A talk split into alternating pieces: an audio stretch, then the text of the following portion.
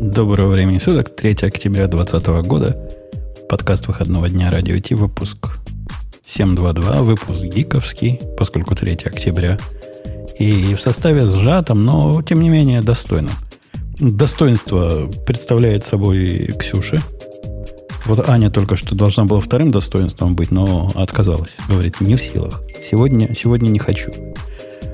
У нас есть Леха, который сегодня на, на правах гостя, то есть он все еще остается в, в списке корневых ведущих. Сейчас я отключу вот эти все бикалки, которые... Люди, когда не соображают, что не надо вызывать умпутуна э, чатиком, когда идет эфир. Ну, не надо, ну, не надо. Вот. Да. А я пока, да, на правах гостя, можно сказать, на пол ведущего, потому что техника сегодня не соответствует гордому званию подкаста Радио Ти. Бывает, бывает. Зато Ксюша звучит хорошо, и холодильником мы ее практически не слышим, что редкость в наше время. Подразумевается, что холодильник отдыхает. Поэтому ждите, пока он врубится и покажет вам свою холодильную силу. У нас Digital Ocean, и пойдем по темам. Это шоу, созданное при поддержке Digital Ocean.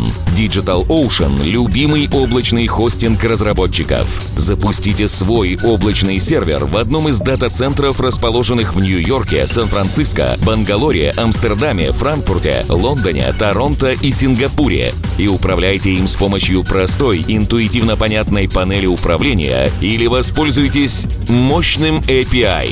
Начните прямо сейчас. Перейдите на ди о точка ко слэш радио ти и получите сто долларов для использования в течение шестьдесят дней. Нет, у Бобука не рвался кабель. Бобук третий раз подряд по уважительной причине. Он даже справку мне приносил. Он нормально. Все с ним нормально. Вернется в следующий раз. Даже в этот раз где-то мог бы быть. Хотя, по слухам, Леха говорит, в следующий раз он прохиляет. То есть сначала он нас да. плохим микрофоном накормит, а потом даст от себя отдохнуть. Чтобы, чтобы не позориться еще больше своим плохим микрофоном, потому что в следующий раз он лучше у меня не станет. Э-э, окей. Мы слышали тут, я не знаю, слышали ли вы наши, наши водные разговоры, дорогие слушатели, в какой момент я включил эфиры. Но Ксюша гордо сказала, что практически все темы читала, все материалы изучила и готова настолько, что от зубов отскакивать будет. Пришла к нам как, как на экзамен, то есть на праздник знаний. Сейчас доложит. Доложи нам что-нибудь. Что мне выбрать для тебя, дорогая? Во-первых, я не сказала, что я все читала. Я сказала, что я читала то, что мне интересно. И гиковские темы в этот раз не такие уж скучные. Ну, давайте начнем со, со скандалов, интриг, расследований. Как, как вам такая идея? Как один чувак изгадил весь интернет? Да, да, по-моему, прекрасная тема. Ну, давай перед тем, как мы на нее пойдем, сначала введем, что это за... Что это было? Сначала, что это было? То есть, ну, хактобер... Да. Это, это кто такие слова придумает? Немцы должно быть. Октоберфест. Это же известная фраза. Часто такая, да. В прошлом году было точно. Но только не было вот именно в контексте там фигачьте пиары в открытые open-source репозитории, но, по-моему, типа было там какие-то проекты разных компаний запускали. Уже звучит до ужаса знакомым. Звучит по-немецки. Давай, Ксюша, давай. Sprechen Sie Deutsch? Ну да, есть Digital Ocean. Э, такую движуху начал. Э, сделай э, pull request в open source проект, и Digital Ocean даст тебе футболку. Да? То есть идея вроде хорошая, да? Э, давайте сделаем так, разрекламируем э, open source движуху, чтобы люди э, больше... помогали, девелопили вместе, были умными, и волосы у них были бы шелковистыми. Да? Там, по-моему, не так просто. Не то, что всякому, кто сделает пиар-реквест футболку. Его должны принять. То есть смерджить. Насколько я понимаю. Либо э, где-то я читал, что если ты сделал пиар этот самый и положил туда, и тебе на него не ответили, ты тоже типа проходишь. Вот зуб за это не дам. В правилах такого сам не читал, но такие слухи слыхал. Главное, чтобы не закрыли. А вообще же еще было, я не знаю, в этой статье есть упоминание, или это я где-то еще читал, что то ли какое-то видео было, как создавать пи ар-реквесты. Подожди, это к следующей подожди, теме. Подожди, подожди, да, это, это как раз интриги а, расследования. Да-да-да, это как раз следующее, понял, да, давайте. То есть идея, в... вот по поводу самой идеи. Мне сама идея, честно говоря, кажется сомнительной. То есть, давай... Она примерно такой же глупости, Ксюша, ты уж прости, что я на своего любимого конька, как girls, которые кодят. Ну, а это домохозяйки, которые кодят теперь, или домохозяева, которые кодят. Люди, которые не делали pull-request раньше. Им вообще вот, мешало отсутствие майки. Должно быть. А теперь они посмотрят, и маечку наденут, и вперед пошли делать. Если честно, я вот если кто-то в ай ти-индустрии, я не понимаю, халявные майки, ну это что-то такое... Ну, сейчас, наверное, нет конференции, но так вообще ты приходишь на любую конференцию, и этих маек у любого человека много... И нафига они нужны? То есть я согласна с тобой, что майка... Может быть, это в каком-то... Ну, там они майку или они посадят дерево. Ну, не знаю, может быть, кому-то приятно, допустим, если ты программист, и, не знаю, на GitHub у тебя там enterprise репозиторий, ты там фигачишь, и используешь какой-нибудь, не знаю, GitHub проект open source, и ты думаешь, вот надо бы тут что-то улучшить. И тут тебе какой-нибудь маленький такой, хоп, э, ты такой, ну ладно, кто-нибудь дерево хорошее посадит, и, и, и сделал реквест. Ну, если честно, глобально я с тобой согласна. Я не, не буду тут ничего говорить э, про женские движения, а то вот меня уже там обвиняют в чате, что я считаю, что глобальное потепление – это популизм. Я этого не сказала.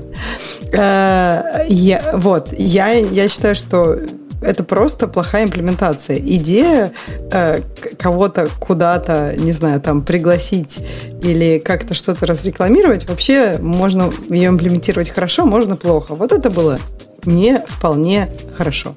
Это ведь не первый раз. И в прошлые разы эта идея вроде бы прошла нормально. То есть тут обстоятельства сложились. Ну, а вот давай посмотрим, мы бы с тобой как бы это хорошо сделали. Необходимо нам с тобой как-то простимулировать наших слушателей, что приходили в проекты на GitHub и делали пиары. Разве маечку с радио Ти, ты думаешь, не, не повелись бы? Я помог радио Ти, прикинь, какую майку. Чаши, чашечки, там, маечки. Чашечки, не, ну, вообще есть же, есть же разумные подходы, как привлечь новых контрибьюторов. Ну, понятно, что не людей с улицы, да. Например, для, если кто-то не знает, то, например, во многих Spring-проектах есть специальный лейбл, называется good, ну, типа Ideal for Contribution, а еще есть даже отдельное идеальное первое issue. То есть, более того, эти issue чаще всего дают людям, которые не имеют еще вклада, не имеют пиаров в Spring, например. То есть, можно прийти и вот там выбрать один из этих, там чаще всего такие ишью очень хорошо описаны, они достаточно базового уровня, но они очень полезные. То есть можно прийти, прям сделать, и вот что-то реально полезное, хорошее сделать. Ну, это прям надо взять ишью из бэклога и ее сделать, а не просто написать Amazing Spring Project там. А из моего опыта это так себе метод. Он имеет единоразовый эффект, а не, не кумулятивный. Когда-то, когда мы в Remark ввели эти, не тикеты, эти лейблы, хорошее первое ишу, действительно оказалось, вот, вот оно, вот оно решение. Приходят новенькие люди, решают проблемы, и оста- некоторые даже остаются. Нет, то есть нет. То есть какие-то пришли, и все. Это пришли просто те, которые, для которых, видимо, был тормоз раньше зайти, они не знали, за что взяться. Сказать, что это приток какой-то вызывает, не скажу. То есть они как пришли, что-то сделали, и так же и ушли.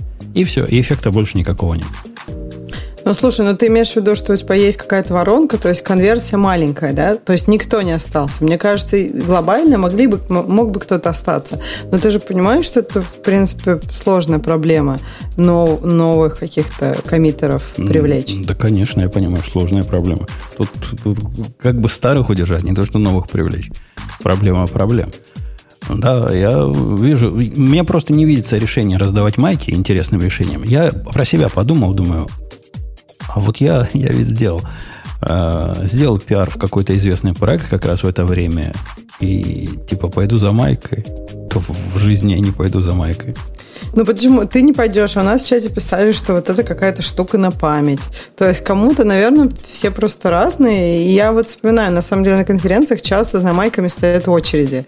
То есть э, как бы кому-то это важно. То есть для кого-то вот эта память, вот там кто-то сказал, что десять пиаров бы за майку с Умпутуном сделал.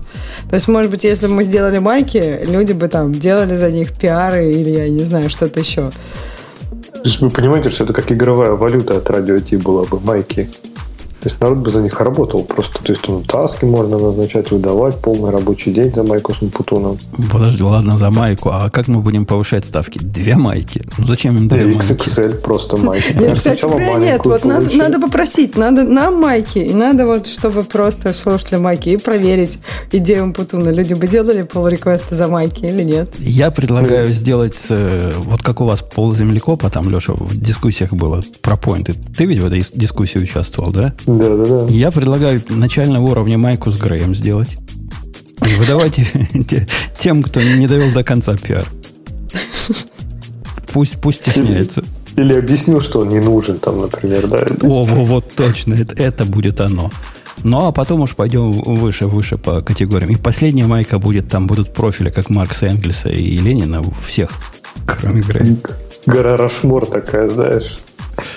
Да, да, именно оно. Ну, богатая идея.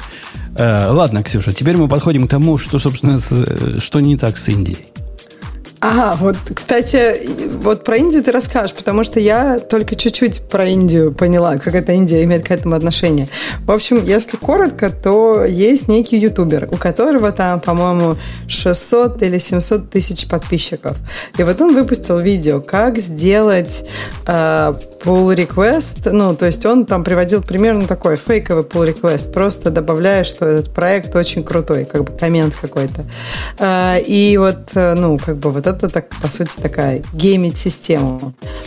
И это, это видео посмотрело сколько-то людей. И сейчас э, а-ля такие же pull-реквесты, их примерно там двадцать одна тысяча на гитхабе. То есть получилось так, что заспамили кучу проектов э, в попытке получить футболку от DigitalOcean. И ну вот, вот такая интересная ситуация. А, сейчас. а, а почему индус-то извинялся? Даже... Да. Потому что, во-первых, это все он на, на своем индусском языке рассказал. И, и первое, а, то есть это даже не на английском было? Да, и первое, и, в смысле... первое его объяснение было: вы, чуваки, нашего индейского языка не понимаете, потому что вы не настоящие индейцы. А там я про другое говорил, я наоборот, народ.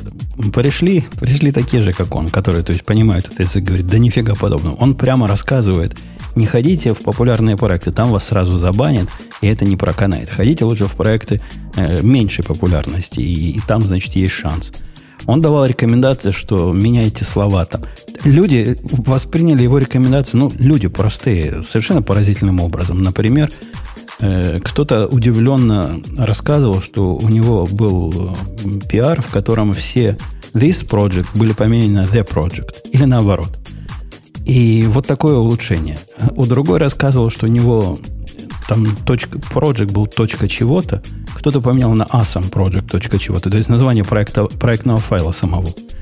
Люди это все, ну, напрямую имплементировали, все его советы. И он действительно советовал, как, как всю эту систему нагнуть. Ну, вообще интересно, что даже, по-моему, на этом, на Y-комбинаторе обсуждали как бы Hacker News, что, в принципе, это может сложиться впечатление, что вообще идея про там, опечатки, редми и прочее, это плохая идея, такие пиарные реквесты не нужны. Не, нужны. не они нужны. Если вы видите опечатки, ошибки, описки какие-то и так далее, документацию можно и нужно править. Проблема была, что эти вот пиар-реквесты, они были именно вот это тупое добавление какого-то amazing, awesome, или, ну, то есть они были абсолютно бессмысленные. Или там read me of this fantastic project, еще что-то. То есть это была такая дичь, что я не знаю, это просто глупость какая-то была, не пиар. Я бы на его месте, знаешь, что Ксюша посоветовал? Вот если вы хотите вот таким скользким ужом туда проникнуть, возьмите любой readme и найдите отсутствующую запятую. Там наверняка где-то запятой не хватает. Просто невозможно по-английски так написать, чтобы запятые правильно стояли. То есть, смотри, я придумала, берешь, э, копируешь из readme в Microsoft Word, например, он тебе там ставит запятые как надо, и ты копируешь обратно и делаешь pull request. Я бы даже не стал так глубоко. Одну запятую, не надо много. Много сразу вызовет подозрение. Одну запятую. Тем более в английском ты можешь в любом месте их случайно поставить, и скорее всего будет ок. Да, да нет. Да, в английском, мне кажется, еще более... Мне, ну, может быть, я просто выучила, как в русском ставить, но мне кажется, что в русском еще есть какая-то логика, а в английском она просто полностью отсутствует. Так, нет, в том-то и дело, что но ты, это не что, значит, что можно любого слова. Вообще не значит, что там как-то, мне кажется, еще более... Ну, понятно, что чуть-чуть, типа, но там, потому что жестких же правил нет, то есть ты поставишь, ну что, тебе кажется, что там должна быть запятая. Да-да, там, там, там многие запятые по нет, ощущению там есть, ставятся. Да, какие-то харвардские варианты и прочее. Типа, они там, есть еще какие-то школы запятых. У меня вопрос такой. Мне кажется, в комьюнити очень много обсуждают. Вот, винить чувака, главного ютубера вот этого, вот, или не винить? Вот вы что думаете? Вот негодяй он или как бы люди-дебилы? Да, почему люди-дебилы? Люди-дебилы, это понятно, но от чего вы от людей другого ожидали? Но чувак, может, он и хорошего хотел. В, в дискуссии, которая там была, там был наезд на индийскую ментальность. Совершенно такой российский наезд на индийскую. Говорят, это индийская ментальность. Вот так обвести систему, это у них принято, буквально со школы воспитывается. И чуть ли не в школах приветствуется, когда ты у кого-то списываешь или как-то хитрым образом решаешь. Слушай, ну тебе ничего это не напоминает. Во-первых, там не наезд, по-моему, вот сейчас на уай-комбинаторе, если ты пойдешь, там первый пост как бы просто объясняет, что это как-то связано с индийской ментальностью. И что, как бы, ну, я не знаю, мне это очень напоминает разговоры про, как бы, ну, а российский р- менталитет, нет? А- Русский менталитет. Ну, вполне разумный разговор. Ты до того, как сюда приехала, вот скажи мне, Ксения, до того, как ты приехала в эту страну, ты знала, что списывать это плохо? Ну, вообще, да. В институте как бы за это выгоняют с экзамена, нет? Ну, выгоняют. Ты говоришь, в смысле? Нет, выгоняют с экзамена. Да, но девчонки на коленках пишут. Ну, ну как? Ну, это, это общее явление. Нет, подожди. Я бы не сказала. То есть, как бы, конечно, круто как-то виртуозно списать. Это считается, это считается скилл. Я, я не спорю. Но, как бы, мне кажется, что... Я, я вот не знаю, насколько это считается. То есть, вот, вот смотри, давай так, вот про твое время. Круто знать какой-то предмет или виртуозно списать? Что считается круче? Вот у меня, у нас всегда считалось круто знать. Ну, то есть, как бы вирту, вир, виртуозно списать это на втором месте. То есть, ты как бы вроде что-то сделал, но все понимают, что, опять же, если этот предмет интересный, если мы говорим, у нас не было, конечно, истории КПСС, но были какие-то вот такие, типа, которые никто ну, не уважал. Не забывай, Ксюша, и тогда экзамен это вообще не, не, никак не связано с круто знать. Понимаешь, иногда экзамен это тупо зубрить. И тупо зубрить, но тогда, не знаю, лучше списать, чем какую-то чушь запоминать. Да нет, я, сог, я согласна, что есть такие штуки, но у нас как бы, может быть, немножко повезло. Мне кажется, у нас не доставало каких-то моментов, например, не доставало в кариквилами алгоритмов нормальных. Но то, что у нас было, например, там, не знаю, матлогика какая-нибудь э, или тервер, они были достаточно, ну, как бы их довольно неплохо бы знать. Не то, что да, это но, прям в жизни поможет, но оно прям действительно немножко формирует как-то мышление. Опять же, и, и я тоже я с тобой согласен. У нас тоже, в принципе, я скажу, почти все, не знаю, многие, кстати, любят ругать уни- универ, это бесполезное знание. Я скажу, абсолютно почти все знания были полезны, очень полезны в жизни, вот серьезно полезны.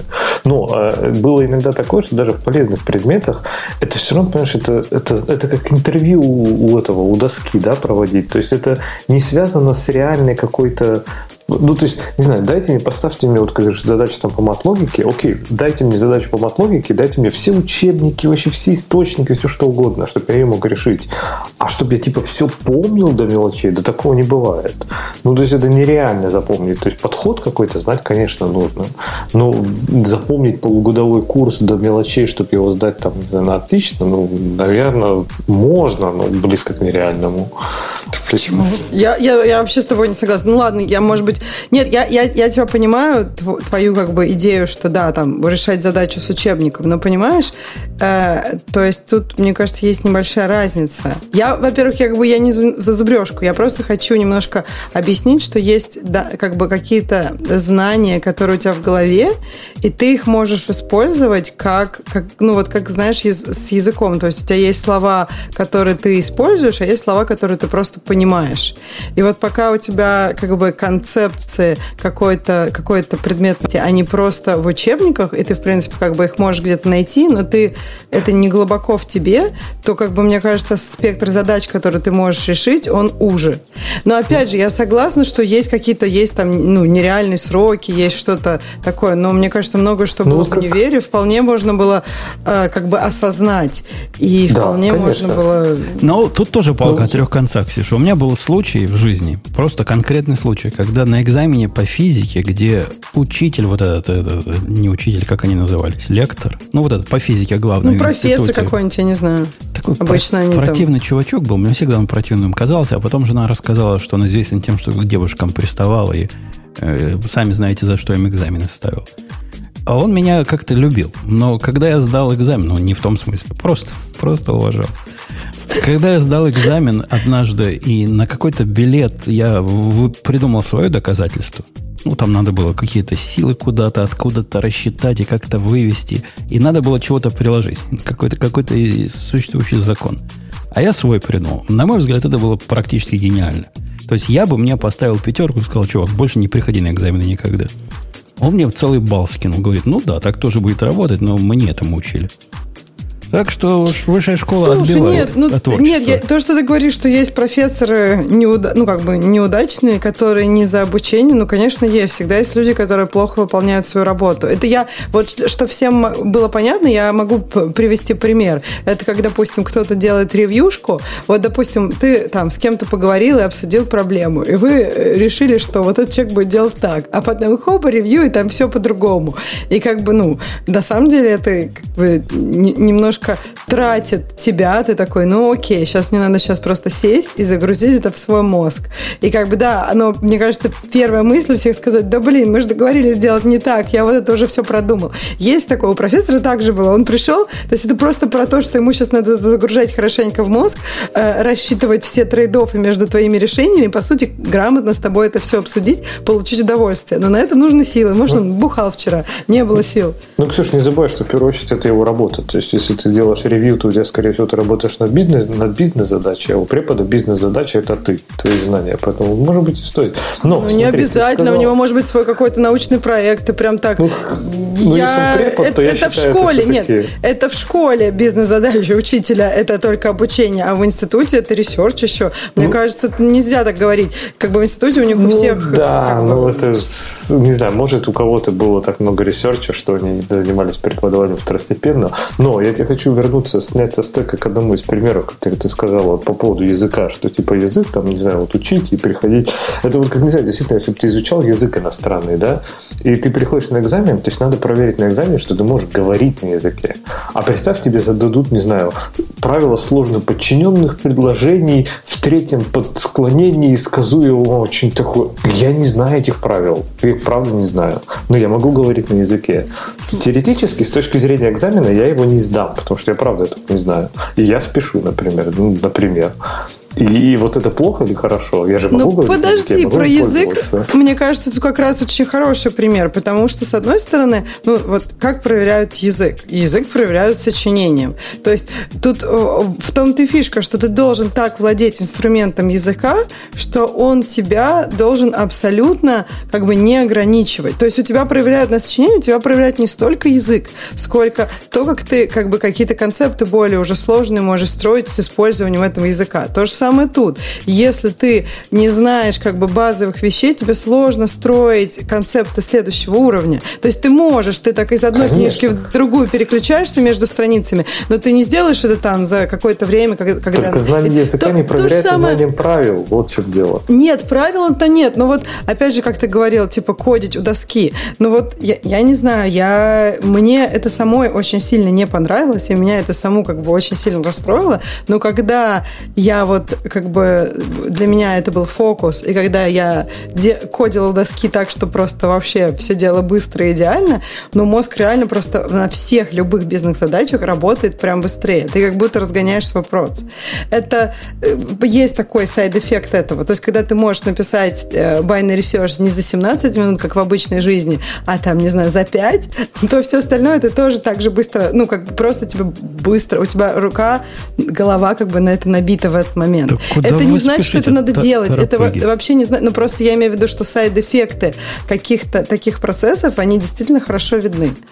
Куда спешите? Ксюша, у меня к тебе ответ же. Ты, я ведь нас так положил, ты спросила, кто ценился больше в мое время, те, кто списывают или те, кто знают. У меня для тебя парадоксальный ответ. Те, кто знают, ценились больше, потому что они могли помочь тем, кто списывает. Они могли для них... Почему подго... так? А зачем помогать? Смотри, вот ты списываешь, у тебя все билеты есть. Зачем тебе спрашивать у того, кто знает? Не-не, погоди, ну, ты, дополнительные вопросы, там, моргнуть, когда человек отвечает. Ну, ты что, это, это очень ценилось. Или что-то такое, тебе задачку какую-то дали. Ну, как на задачку ты ответ спишешь? На задачку подумать надо, понимаешь? А ты тут раз на листочке набросал решение, которое не работающее, но на трояк хватит. И да, люди, которые такое умели делать, сильно ценились. Так я вот и про это говорю. То есть получается, что в, как бы в нашей культуре, то есть в русской культуре все равно ценятся как бы, ну, реальные знания. А да второ, нет, второе, нет, вторая да идея – это хитрость. Но подожди, если бы хитрость ценилась превыше всего, то все равно бы ценилось, что вот как человек, что вот человек, который исхитрился и с помощью тебя получил трояк, он круче, чем ты. Так, то конечно, и... он круче меня. Да, несомненно, да он круче. Потому что я как лошара учился, как, как дебил какой-то. А он, ну, раз, и, и все готово. Получил. Не-не, он, он круче. Не знаю, нет, вот когда у нас... Я, я поверю, мне кажется, вот то, что мне рассказали про Советский Союз, там, вот, вот казалось, что да, вот это круче было тогда. Ну, потому что, наверное, было... Я не знаю, почему. Не буду каких-то теорий. Но вот, мне кажется, у нас уже было... Ну, может быть, мне так повезло. У нас было круто э, соображать, у нас было круто уже как бы, там, типа, работать программистом уже в институте. Ну, ты не можешь работать программистом, если ты нифига не знаешь. А опять же, были какие-то предметы, которые никого не интересуют, где можно списать, да. Но там сейчас, просто, мне кажется... Ксюша, сейчас половина программистов вздрогнула просто. Что? Почему? Что ты не можешь работать программистом, если ты нифига не знаешь. Давно, так... давно так работаем, скажут они тебе. Да неправда. Мне кажется, чтобы быть успешным программистом, надо достаточно много знать. Да ну, правда. Слушай, пришла ко мне на днях тут дочка в законе. Она, она самая успешная программист в этой компании. И, собственно, она не скрывает, и я не скрываю. У нее нет никаких фундаментальных знаний, никакой фундаментальной подготовки в программировании. Пришла с двумя проблемами. Одна смешная, вторая еще смешнее. Первая проблема была такая. Поскольку у них программист, это вот, ну, ты программист, ну, настрой принтер. У них вот примерно такое отношение к программисту в компании. Поскольку она главный программист, она должна уметь все. И ей говорят, ну вот, смотри, у нас есть какая-то тут система, в которой можно вести email-сервер, порты и все, все дела, а он почту не посылает. Сделай, чтобы работало. Что, что моя дочь в законе сделала? Она пошла погуглила эту проблему. Нашла мужика единственного видео на YouTube, где мужик рассказывает, да, у меня тоже была проблема с такой системой, и я раз порт на двадцать пять поменял, и все стало работать. Она меняет, не работает. Но ведь она не понимает, что она делает, понимаешь? Ну, какой-то порт двадцать пять, как еще чего-то. Что это такое? Принесла мне задачу. Я посмотрел, слезы потекли. В том, что у них там установки сервера, где, где записано порт, знаешь, какой был указан для эс эм ти пи? четыреста сорок три. Это какой-то гений, который до нее там настраивал. Ему сказали, он должен быть секретный протокол, но он и впендюрил четыреста сорок три. Ну, джи ди пи эс, секретный же протокол, правильно? То есть у нее вообще ничего не дернуло по этому поводу. Поставили правильный порт, заработал. Но вторая проблема у нее была гораздо круче. Был бы Бобок, он бы оценил. У них есть модель предсказаний цены. То есть они умеют, глядя на твои предыдущие расходы, сказать, сколько ты будешь тратить в будущем. С точки зрения вот этого всего email. Мне вся эта идея видится смехотворной, реализация видится еще более странной, и использование email видится вообще диким в этой ситуации. То есть оно считается по конкретному заказчику. Конкретному заказчику есть какое-то количество точек. Например, за последние три года они знают историю, сколько он тратил каждый месяц. Поэтому они делают предикшн, сколько он будет тратить дальше. При этом, при всем при этом, данные у них нерегулярные. Посему они за те дни, когда заказчик данных не прислал, нолики пиндюривают. В результате что, что-то насчитывают. Ну, вот вы можете представить себе качество вот этого предсказания. Тебя... А, например, других инпутов нет у них, да? Кроме Др... этого? Не, нету других. Вот это все, что есть. А, я ей сразу сказал, ну, типа, трендлайны, там, полиномы, все такое, нафиг вам email. Но проблема ее не в этом была. Проблема в том, что начальство сказало, надо модель улучшить. Модель слабенькая. А слабенькая, потому что, когда проект закрылся, Модель про это не знает и продолжает предполагать, что будут какие-то расходы. Ну, какое-то время предполагает. Поэтому необходимо придумать такую эм эл-систему, которая сама поймет, что у заказчика проект закрылся. И не надо ему больше никаких предсказаний давать, что будут какие-то деньги. Вот это я понимаю у людей проблемы. Не то, что вот у вас ерунда. Слушай, а я вот не понимаю, ну вот... Как-то странно. Ну, то есть, я так понимаю, что у тебя и, и, вот in-law, она прям соображает. Ты рассказывала, она тебе там что-то нарешала на листочке. Ну, то есть, компания, очевидно, мне кажется, какая-то суровая. То есть, или, или в Чикаго немного так ай ти, что нельзя найти что-нибудь такое прям клевое, чтобы эм эл и нужен был, и все такое. Не знаю, прям грустно. Мозги да, пропадают. Да, По ощущениям, но... эм эл весь такой, Ксюш. Да-да-да. Да нет, да вы что? Ну, просто я не знаю, может, у меня, конечно, неправильный вид, но то, что я, то, что я вижу, что, то, что там, я немножко работала с теми, кто у нас эм эл занимается, у них прям очень интересные проблемы. Но у нас данных, да? да, у нас данных много, и там как бы есть ну, какое-то понимание. Ну, то есть тут у них, очевидно, модель еще плохая, потому что нет никаких фич. То есть это как-то очень Погоди, странно у тебя, вообще. Ну, ну, да, давай на секундочку представим себе вот с точки зрения людей, которые понимают, о чем говорят. У тебя тридцать шесть точек, то есть двенадцать точек за каждый год. Да, какое, ну, это же дурь, конечно. Какое предсказание нет, ты поставишь? Какой эм эл? Нет. Я, я, я и говорю, что то есть эм эл, то есть много моментов надо. Во-первых, нужны какие-то фичи, то есть просто данные. Тут тебе эм эл очень странным, странная вообще идея. И вообще, как prediction, тут очень, тут как бы тут такие данные, они в принципе не, не, ну, как бы неравномерны, правильно? Это, это месяца, это как бы тут у тебя абсолютно будет много таких воздействий, которые ты вполне себя понимаешь и можешь описать фичами. Короче, это, мы тут не эм эл, и как бы это к эм эл отношения не имеет. Поэтому я и говорю, что это прям, не знаю, меня прям пугает, что у нас, да, у нас эм эль-щики клевыми, интересными штуками занимаются. И как бы это прям, да, это совсем не Не, не так безнадежно. Давайте пойдем к следующей теме, которую Леха должен выбрать. Наверняка. Чувствую, выберет. Внезапно. А слушайте, я не пытался найти, где-то на Хабре была статья, но, наверное, сейчас я уже не найду, а в новостях у нас в темах ее нет. Как раз про Google программистов, я не знаю, вы читали или нет ее. Там было прям интересно. Вот как раз человек рассказывал, что нанял кучу людей, э, перестал использовать метод как раз собеседования у доски, дал им компьютер, типа, и набрал дебилов, которые ничего без Гугла сделать не могут. И, а, вот, дай, дайте, нам, дайте нам кто-нибудь в чатике ссылку на эту статью, чтобы я ее добавил, потому что я понятия не имею, о чем он говорит. Я Но тоже. Может, все... Леша, ты пока поищешь, а мы что-нибудь такое обсудим, потому что ну, я бы хотя бы да, глазами сейчас, сейчас, чатик, сейчас чатик даст. Сейчас чатик даст. Подожди, не, не спеши. Рассказывай. рассказывай. Так вот, суть статьи в чем? В том, что, я так понимаю, пишет какой-то руководитель, и он говорит, что жалуется на то, как раз вот, Ксюша, ты говоришь, что... чтобы быть программистом, надо типа хоть что-нибудь знать. И вот он решил как-то поменять подход, как он сказал, и вместо того, чтобы традиционного, я так понимаю, которые отцы и деды наши проходили собеседования с ручкой, бумажкой, написанием кода на бумажке, и вот этим вот всем, которое должно, как ты говоришь, усилить там, дать свои сайд-эффекты, и ты должен думать два раза быстрее, он сказал, да нет, все фигня, давайте-ка им дадим компьютер, интернет, и пусть они пишут, ну, код, как обычно, код. Вот. И после этого, говорит, заметил, набрал программистов, и все, говорит, просто вообще вот наступила идиллия. Дикий буст производительности в начале. Правда, он нигде не уточняет, в чем это измеряется, но тем не менее. Дикий буст, пик производительности, просто задача закрывается, все фигачат, все просто офигенно, проект работает. А потом, говорит, он нашел, заметил интересную тенденцию. Продуктивность вышла на плато. И он там интересно как-то написал, что он пробовал там типа и орать, и бить. Ну, бить, может, не пробовал, но типа пробовал орать, в чате там прессовать. Но, говорит, ничего не помогает. Вот. И оказалось, он-то потом стал уже говорить, чтобы его звали, когда какая-то проблема нерешаемая. И оказалось, что эти люди... по сути, программировали Гуглом. То есть, они, как только какая-то задача, проблема, они там вбивали в Google, это копировали, там, сниппет кода, подгоняли и шли дальше. И, типа, дошли до такого момента, когда уже гуглить просто стало невозможно, потому что все известные задачи они уже закрыли, а дальше было то, что не догуглить. И они вот, типа, уперлись в такой вот потолок. И вот он рассуждает, что это все, дескать, из-за того, что ручку и бумажку не хотел на собеседовании. Вот. Это как раз к разговору о том, что надо что-то знать, чтобы быть программистом. Конечно, не обязательно. А про плато он говорит не просто, что плато достигли. Он не, я нашел эту статью, и она у нас уже выбрана. Не я нашел, а добрый человек нам прислал эту статью в чатике.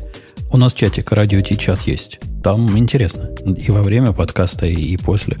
Так вот, он жалуется на то, что она плато на уровне стажера. Не просто плато, а на уровне стажера. То есть, действительно, могут делать только что-то такое типовое, типовое и совсем-совсем простое. Я, кстати, не согласен с тем, что способность адаптировать решение из Гугла или Stack Overflow – это прямо ерунда какая-то.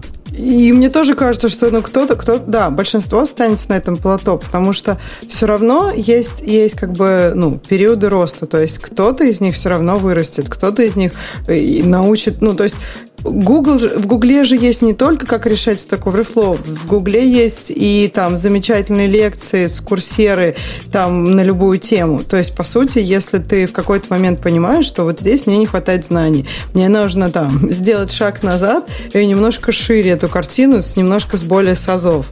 И ты ну, начинаешь рыть там. Автор имеет в виду такой кейс, когда, прости, что перебил, да, что кейс, когда все-таки не копировали решение. То есть не то, что наши не разбирались в решении, они просто находили его и пытались типа скопировать. Ну, погоди, да, скопировать это ведь нетривиальное дело. Но ты ведь пробовал копировать чужое решение? Особенно, когда ты пытаешься скопировать чужое решение в области, в которой ты небольшой Копенгаген, то волей-неволей для того, чтобы оно заработало как тебе надо, тебе придется понять, что оно делает и как оно именно это делает. Мне ни разу не встречались такие решения. Просто cut and paste и пошел дальше. Слушай, мне кажется, ты просто не, не простые проблемы берешь. Да нет, не всегда надо понять. Мне кажется, есть какие-то... Во-первых, есть более типовые языки и есть более типовые проблемы. Просто мне кажется, что у тебя не всегда вот самый типовой язык и самая типовая проблема. И поэтому там уже не такие типовые решения. Ну, то есть, я не знаю, мне кажется, когда я еще начинала, там, iOS, это было не такое... популярное действие, ну, то есть это было лет десять назад. Если говорить потом, там, лет пять назад, можно было вот iOS-приложение писать просто копипастом со Stack Overflow. Не, Другое не, дело, я, что я, я будет... пример тебе приведу, Ксюша. В те времена, Давай. когда я занимался типовыми языками и типовыми проблемами, и когда вышла только Java восемь, ну, ты, Леха, помнишь, что мы чаще всего гуглили. Как какой-нибудь коллектор придумать, который сможет из мапа, который там еще... Ну, вот это все. Со стримами было не очень понятно. И были, уже были в то время ответы, но ответы были как раз на уровне, ну, посмотри и сделай сам похожим образом, а не на уровне скопируй и все заработает. Для того, чтобы понять, как оно именно у них заработало и почему вот этот их хитрый редюсер именно так работает, а не так, как я написал, надо было понять, как он работает. Где вы находите такие решения, которые можно скопировать целиком? Не, ну как, все равно же можно как-то, что надо подогнать под себя. Да блин, не знаю, загугли какой-нибудь Spring Safe Entity to Database какой-нибудь. Ну да, ты там найдешь, скорее всего, более-менее рабочий пример, который переименуешь entity, переименуешь таблички в базе. На это квалификации этих Google-программистов хватало. И что-то у тебя там заработает как-то. Да, но, скорее всего, если ты будешь решать параллельную задачу, у тебя будут два Франкенштейна никак не связанных. Но что-то там как-то у тебя будет сохранять куда-то работать. Да, да подожди, вот, Жень, ты сейчас сказал, ты когда описывал свою задачу, ты прикололся, ты сказал, что тебе надо что-то придумать.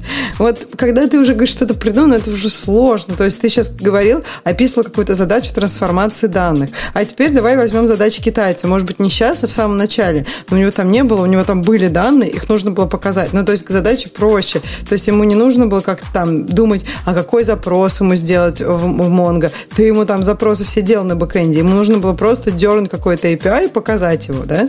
Ну, с Китаем тоже не так просто, потому что вот я когда смотрю на его код, который он мне на ревью отдает, иногда у меня возникают большие дабл ю ти эф, то есть все буквы большие, говорю, чувак, что это? Ты какого черта принес нам зависимость на джейсон? Знаете, есть такой JSON, есть джейсон.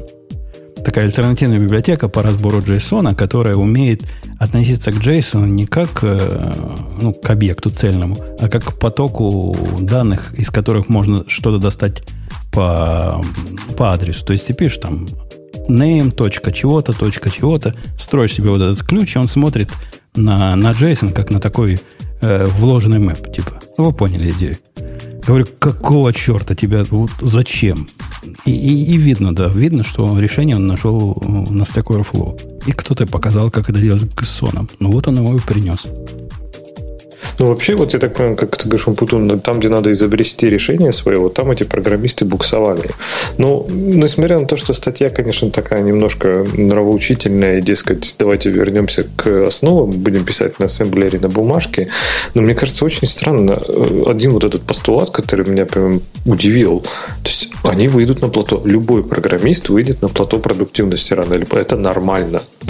То есть, окей, может, здесь оно было слишком низко, я так понимаю, но тем не менее, конечно, в начале, особенно если это новый проект, конечно, будет всплеск продуктивности, и задачи будут закрываться, все будет классно, но в конце концов это более-менее стабилизируется, и это будет, ну, прям стабильным, предсказуемым и, скорее всего, не быстро, особенно в больших проектах. Ну, опять, это, естественно, Слушай, курс развития мне... проекта. Показалось, что у них там прям совсем, что они прям не могли уже дальше двигаться. То есть, если просто разговор о том, что вначале немножко подъем, а потом как бы какое-то плато, это нормально. Но мне кажется, если вначале у тебя подъем, а потом резкий как бы спуск, и задача делается одна в год, то, ну, то есть, тут, мне кажется, вопрос такой velocity, ускорения, да, то есть, если там, как, как вообще они потом продвигались. Ну, да. Но самый, конечно, возмутительный посыл статьи, это то, что, конечно, Конечно, если писать код на листочке бумажки, ну тогда-то ты таких отсеешь программистов. Туда-то Google программисты не попадут. Такая чушь. Настолько бессмысленно, глупо и бесполезное занятие писать код на бумажке, что это Давай просто... так, Леш, ты пробовал? Да. И, да? И вообще, да. То есть, я не знаю. Я, меня... я, я, я, не, давай, Ксюша, для контекста. Я пробовал, я с позором провалил. Я а, не могу писать. Да, нет, я не сто... могу. Короче, я понял, нет. что я совершенно не могу это делать. Нет, это, это нормально, потому что, ну, это отдельный скилл. И у меня тоже так было. То есть я попробовала, с позором провалила, а потом попробовала еще много раз. И тут, на самом деле, вопрос не в бумажке. Вопрос абсолютно в том, что ты можешь это делать абсолютно в своей голове. То есть тут не важно, ты на бумажке его пишешь или просто в голове его пишешь. И как бы, ну, тут есть... Я не знаю, почему, я не знаю, как это работает, но... есть некий, как бы, ну, просто, как бы, такой... Ты как-то какие-то концепты немножко на другом уровне понимаешь. Я не говорю, что это обязательно каждому. На самом деле, мне кажется, в моем случае, может быть, вот это вот, как бы... Мне кажется, я часто уповала на, ну, то есть, там, на автокомплит и на все, что происходит в, в ай ди. А когда я немножко... У меня получилось... Не в ай ди, а в Xcode. Когда у меня немножко получилось от этого, как бы, отделиться, и я делала все просто в голове или на бумажке, мне кажется, что какие-то вещи просто я немножко по-другому осознала и поняла. А, и мне, мне это может видится... быть, другие люди, им просто это не надо. То есть вот я, и, наверное, и хотела сказать о том, что, может быть, вот я сейчас тут советую, а кто-то попробовал на бумажке, ему вообще это как бы не вкатило, и ничего не было, ни, ни капельки не интересно, и не было никакого такого прям, о, круто, я это сделал, то, да, может быть, просто вы абсолютно игнорируете свою идею, вы пишете там в текст-ноуте, и нормально. Просто мне, для меня это было прям такое разделение. Какие-то концепты и много всяких штук я поняла, когда мне нужно было писать на бумажке. Я, и я, при этом наверное, я не считаю, единственное... что... Я, последняя мысль сказала. Я не считаю, что это идеальное интервью. Я считаю, что интервью нужно улучшать, и процесс сейчас не идеален. Просто на бумажке интересно писать. Вот абсолютно не согласен с тобой, потому что действительно на бумажке, наверное, интересно написать в качестве экзотики. Однако я единственный из вас, кто писал на бумажке профессионально. То есть моя профессиональная жизнь началась с того, что я писал программы не на бумажке, а на специальном устройстве для ввода программ, которое умел... Был такой типа текстовый редактор, сейчас бы его назвали, оторванный от устройства выполнения этой программы. Когда я только начинал писать, он еще перфокарты пробивал. Но до этого, вот пока я дописал первую программу, они уже перешли на ленты. То есть ты пишешь устройство, на этом устройстве программу с строчным редактором. И потом эту программу на ленте переносишь в настоящий компьютер, где можешь ее запустить. Это был ад, понимаешь, Ксюша? Это ад. Как на это ни смотри, это ад. Так не надо делать. Это плохая совсем идея. И эта идея очень близка к писанию программы на бумажке. Так, а и самое главное, почему, в чем проблема, если вы ищете программиста, который будет писать код на, на компьютере? Почему нельзя ему писать код на компьютере? Если этот программист будет при решении, например, алгоритмических задач использовать Google, любые источники, почему ему нельзя дать Google и остальные источники? То есть чем, почему собеседование должно быть просто такой волшебный мир с пони, там, попугаями, летающими радугами, а на работе там будет какой-то трэш-угар, просто, и, скорее всего, ты будешь использовать std.lib и копипестить со Stack Overflow. Подожди, зачем вот это все? Леш, я, же, я как раз сказала, то есть последний дисклеймер, который я дала, я не считаю, считаю, что текущие собеседования идеальны, они находят лучших сотрудников или еще что-то. Они находят людей просто, которые готовы законтрибьютить тайм в каких-то дополнительные скиллы. И эти дополнительные скиллы коррелируют с основными скиллами, но э, можно абсолютно четко тебе представить человека, например, вот отличный пример, чуваки со спортивного программирования, они офигенно там могут, э, на, они могут пройти собеседование лучше, чем любой другой программист. Например, но при этом в продакшн программировании, ну, они очень узкоспециализированные, они не очень, они там какие-то критические части проекта, где, которые под нагрузкой суперской, они, может быть, ок, но писать, писать такой sustainable код, как бы, ну, для них очень сложно, то есть они про другое. То есть я, я, я с тобой глобально согласна, то есть просто с другой стороны, если ты говоришь, давайте сделаем собеседование, чувак просто приходит и просто, я не знаю, со мной работает, ну, опять же, то есть один день, да, не показатель, то есть идеальное собеседование, наверное, если бы у нас была машина времени или еще что-нибудь, это на недельку ты с кем-то работаешь, и как бы вот тогда за недельку человек может закрыть маленькую фичу и фичу побольше. Ну, да. Ты видишь как бы как, ну, блин, просто неделю, если даже, ты хочешь там в пять мест, дает... это как бы очень, мне кажется, один день, мне кажется, очень плохую информацию. Дает больше, чем, дает гораздо больше, чем ты думаешь. Это очень много. То есть даже один день это дает много. Но если это, конечно же, ну, нормальные задачи, нормальная работа и так далее. И... Я просто, я не знаю, как у вас, у нас процесс же, ну, я не знаю, все, наверное, знают, что в Facebook ты как бы не в команду приходишь, ты вначале собеседуешься просто в компанию, а потом есть такой процесс, когда ты ищешь команду. И то есть, как бы, ну, я сама так искала, и я знаю, как к нам люди, то есть они к нам, с, нами, с нами сидят как раз, ну, некоторые сидят побольше, некоторые сидят всего несколько дней.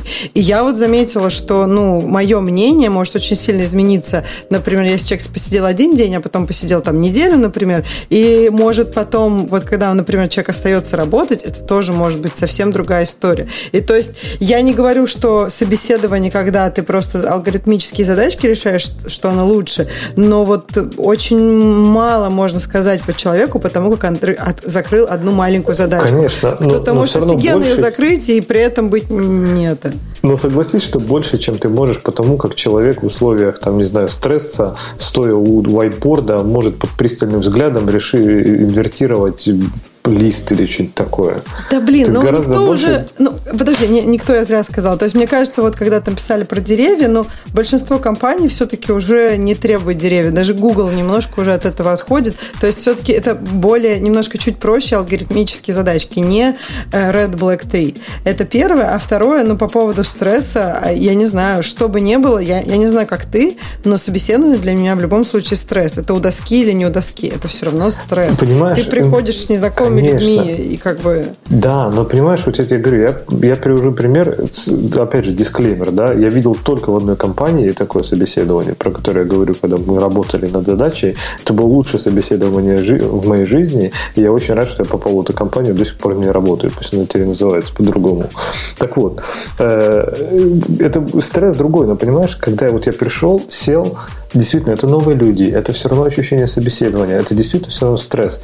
Но я, понимаешь, я занимаюсь тем делом, которым я хорош, которым, которым я, черт возьми, им продаю, ради которого они хотят меня нанять. Я пришел делать то, что я умею. Я сажусь и начинаю это делать. И сажусь с таким же человеком работать, да, который, ну, примерно там так же горит этими идеями, этими мыслями, мы с ним это все обсуждаем. То есть, понимаешь, я занимаюсь любым делом с там, каким-то интересным человеком, совершенно другие ощущения. То есть ты реально в какой-то момент даже просто забываешь. Не сидишь как дебил у этой доски, думаешь, так, угу, какой же тут вычислительная сложность. Нет. Мы сидим, просто вместе решаем задачу. Чего-то, чего я абсолютно не знаю. Но это нормально, блин. Я, я, я не знаю, гуглю, там работаю. То есть я как обычный рабочий день провожу. И это было мега круто. Подожди, ну вот смотри, ну, например, дизайн-интервью, по-моему, это вполне себе нормальная, реалистичная рабочая ситуация, когда ты с каким-то коллегой обсуждаешь дизайн какой-то будущей системы.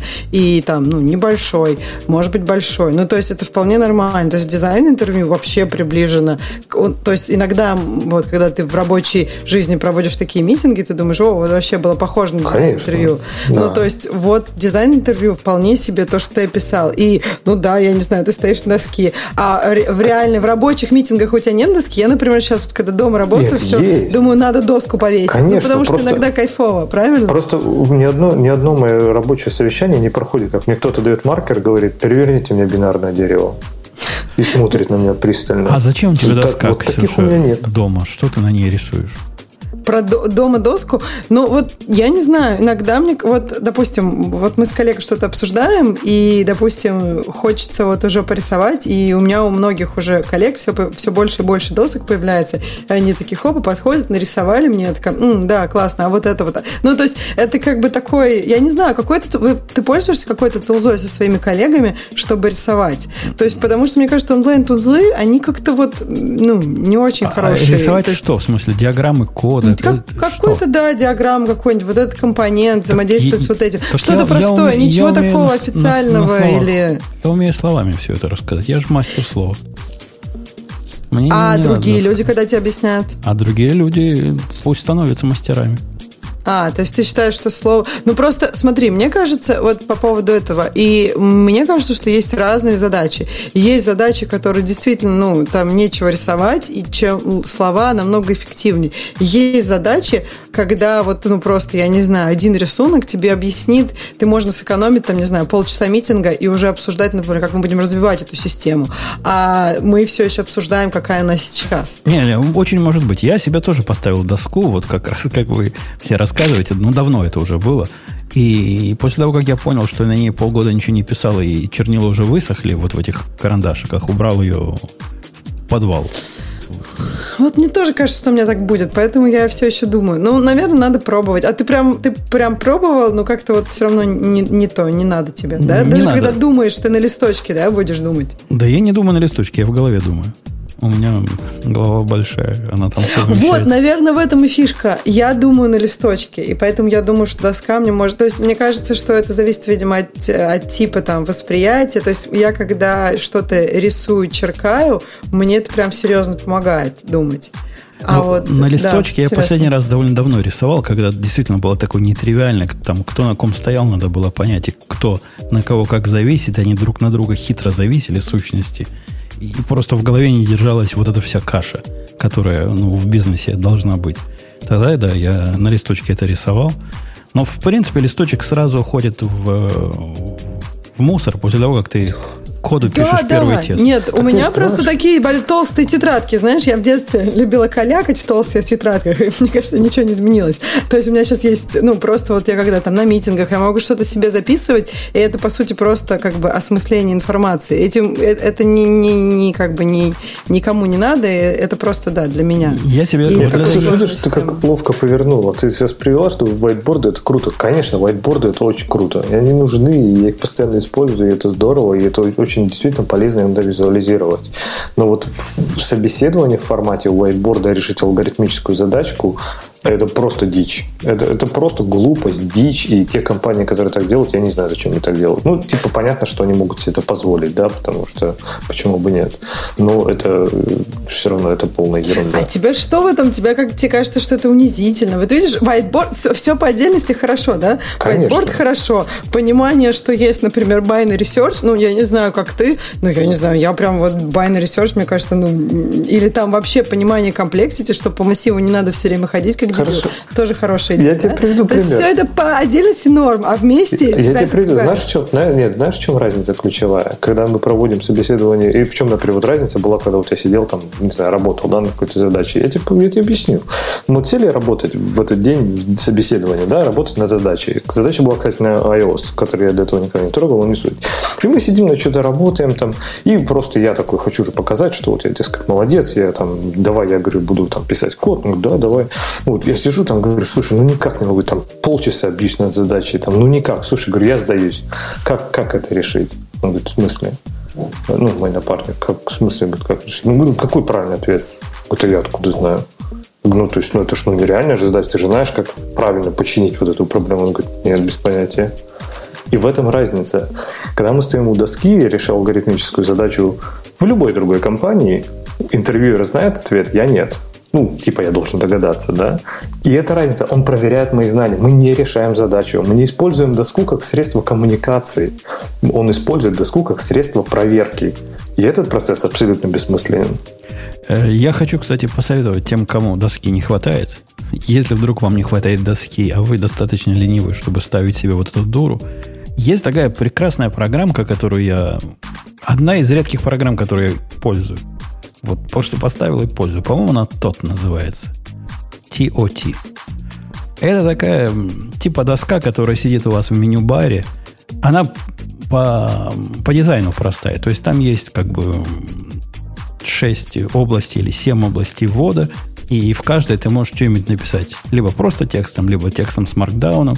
И оно у тебя там всегда висит. Ничего сохранять нельзя. Оно все само делает.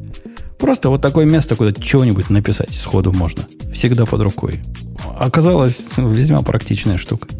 Я постоянно а мы, пользуюсь. Мы, кстати, Миру используем очень много. Хорошая штука.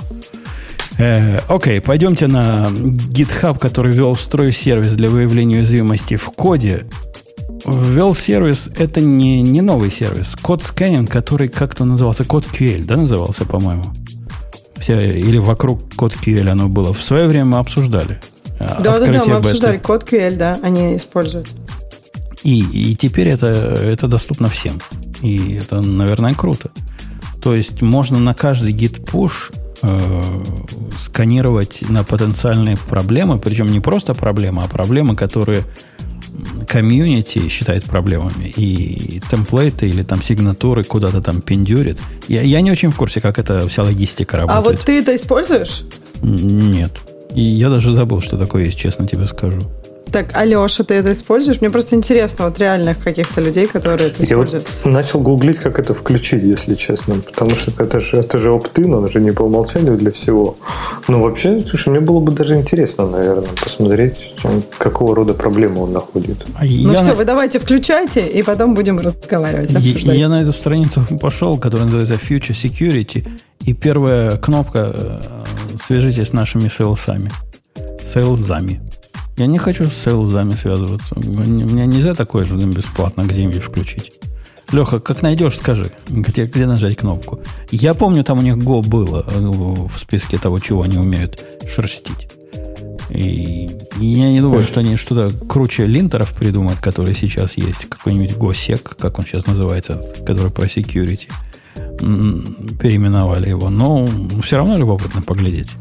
Так нет, подожди, тут же фишка-то не в том, что это просто линтер, а фишка в том, что это линтер, в котором правила будут писать производители библиотек. Могут писать, не будут. Например, они вот еще в прошлый раз, когда мы обсуждали, они показывали пример, что, например, там, мейнтейнеры Netty смогут написать, что, например, вот такой паттерн, это потенциально, не знаю, утечка или там неправильный доступ к памяти или еще что-то, да, то это уязвимость. И они это будут описывать каким-то вот этим своим типа GraphQL языком, и потом э, GitHub сможет может понять, окей, ты используешь Netty, значит, ты там, например, мы прогоним вот эти паттерны, поищем, и ага, там здесь ты байт-буфер, например, не диалоцируешь. И там хоп, сразу не такие, здесь у вас security уязвимость. Не-не, несомненно, круто, хотя я, мне видится разница между этим и линтером, который занимается проблемой security, весьма условная. То есть, если у меня линтер говорит, ну, чувак, ты открыл файл, который только на чтение, но ты ему даешь там шесть шесть шесть, И, и, и все такое, то, ну, ты понимаешь, да, это близко, близко к, к конкретной библиотеке. Тут оно к системной библиотеке, к stdlib, типа, понимает. Но вполне может понимать и про какие-то конкретные библиотеки. Например, я не вижу особой сложности написать линтер, который будет проверять э, на, на инъекции какие-нибудь эс кью эль-запросы или на опасные конструкции каких-то Mongo-запросы. Вот в эту сторону. То бишь, можно такой линтер написать. Но если комьюнити, как бы, авторов библиотек, ну, наверное, не только авторов, но и пользователей библиотек, туда контрибьютит, это, это крутая идея. Я, я, я за. Целиком и полностью за. Хотя есть определенное опасение, в, чтобы оно в пи эм ди в какой-то не превратилось. Дай бог. Ну, кстати, я нашел, как его включить. Вот если ты зайдешь в security, то там прям можно нажать, и он тебе предлагает создать этот GitHub Actions Workflow. И там, типа, он уже как, как один из экшенов, он включит этот сканирование. Okay. Но я еще не включил. На каком-нибудь проекте, который мало, м- маловажен, я, я такой попробую включить. Вот, захожу прямо в проектик, выбираю... Settings. А где у нас? Settings security, да? Settings. Security. Нет, ты прям в security заходишь. Dependency, dependency graph, dependency bolt alert, dependency security. Не, не, вот, да, вот смотри, заходишь прям в security без settings, прям в security, и там первый пункт будет setup security policy, и там можно будет выбрать. А, я понял, я понял, я понял. Вот зашел в security. Security policy, stop security policy, start setup. Да, есть такая кнопка. А, Чуть. вот так, да, смотри, а здесь code scanning alerts, здесь тоже contact sales. Странно. Может, от языка зависит? А, слушай, для приватного мне написал contact sales, а для открытого он мне написал, пожалуйста, засетапьте. Ну, вообще, как-то совсем непонятно. Я попытался этот security сделать, он говорит, security эм ди создал, в котором какой-то бред написан. Нет, это ты policy добавил, а там этот, оно называется, знаешь как, оно называется эти, advisories, по-моему. А, Code Scanning Alerts. Нет, так и называется. Прям ты заходишь, и там в конце будет Code Scanning Alerts, и там можно будет... А, да, да, вижу. Да, говорят, для Go-девелоперов тоже подходит. Обязательно после подкаста этим займусь, оставлю даже открытой эту вкладочку. И вы, дорогие слушатели, сделайте то, что Леха поговорил. Зайдите в Security проекта, выберите последнюю строчку Code Scanning Alert, и там будет Setup This Workflow.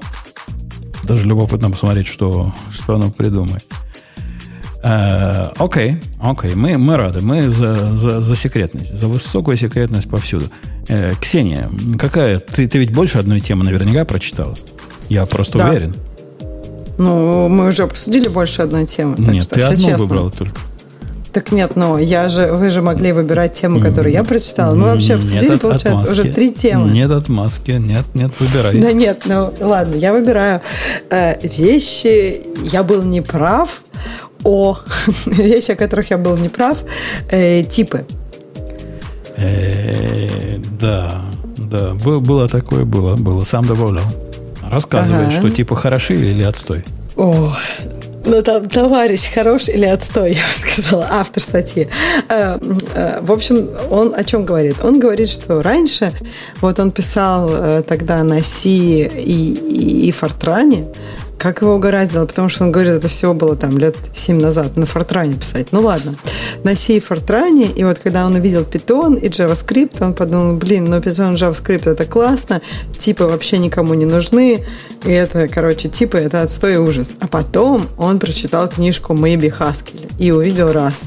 И тут он понял, что типы это прям очень круто. Но вот интересно, почему. А почему? Первое, я так понимаю, что вот он говорит, что раньше ему просто очень напрягало писать типы везде. А вот когда синтаксический сахар в виде автоматического определения типа, вот это вот, конечно, классно. Что мне, конечно, кажется, ну... странно. Смехотворным, что... я бы даже сказал. Да, вот я с тобой согласна. Мне кажется, смехотворно. Типа, по-моему, концепция такая достаточно глубокая. И один из главных моментов, ну, то есть он первый пишет, почему он любит типы, это синтаксический сахар, но это как-то странно. Так, дальше а, он мне говорит... Мне кажется, да. ну, давайте к этому вернемся. Нет, я... ну, давай, нет, а, ну, хоть, я могу все три тогда сказать, и тогда будем вместе, да, обсуждать. Или можно да, по одному? Почему ну, смысле, просто это... почему не да, почему смехотворно? Мне кажется, это фундаментально. То есть, серьезно, если вы возьмете какой-то из мощных языков с мощной системой типов, ну, динамической системой типов, да, например, какой-нибудь Camel, в котором да вообще никогда ты, скорее всего, не пишешь типы, и там все статически типизировано, но при этом совершенно нет вот этой мешанины из типов, которую ты пиздец, как идиот реально пишешь. То есть, ну, здесь такой пример, да, он там лет заменил на этот. Так это же везде применимо. Это не только объявления переменных, это типы параметров, возвращаемых значений. Это, ну, реально проверка корректности программы, исходя из, там, информации о типах, которую ты где-то там на входе предоставил. Слушай, ну, если честно, для меня, я бы сказала, что это все-таки, ну, как, я, я, я так скажу, иногда написать вот где-то тип, это как бы, ну, просто удобно читать. Это, это не вот в этих строчках. В этих строчках там new person, person, person, person, еще десять раз напиши person. Нет, это, конечно, плохой пример. Но если мы говорим о какой-то функции, то, например, если ты нигде не пишешь возвращаемое значение и принимаемое значение, тебе просто надо в текст функции идти и разбираться, что там она делает, смотреть, что она возвращает, и как бы догадываться о типе. А если просто он написан, ну, четко, то ты как бы можешь понять, не читая внутренности, например, функции. То есть я, я, похоже, в меньшинстве, потому что мне конструкция person me равняется new person не выглядит ничем таким, о чем, во-первых, стоит писать статью, и что мешает моей профессиональной работе. Ну, вот конкретно меня это не достает.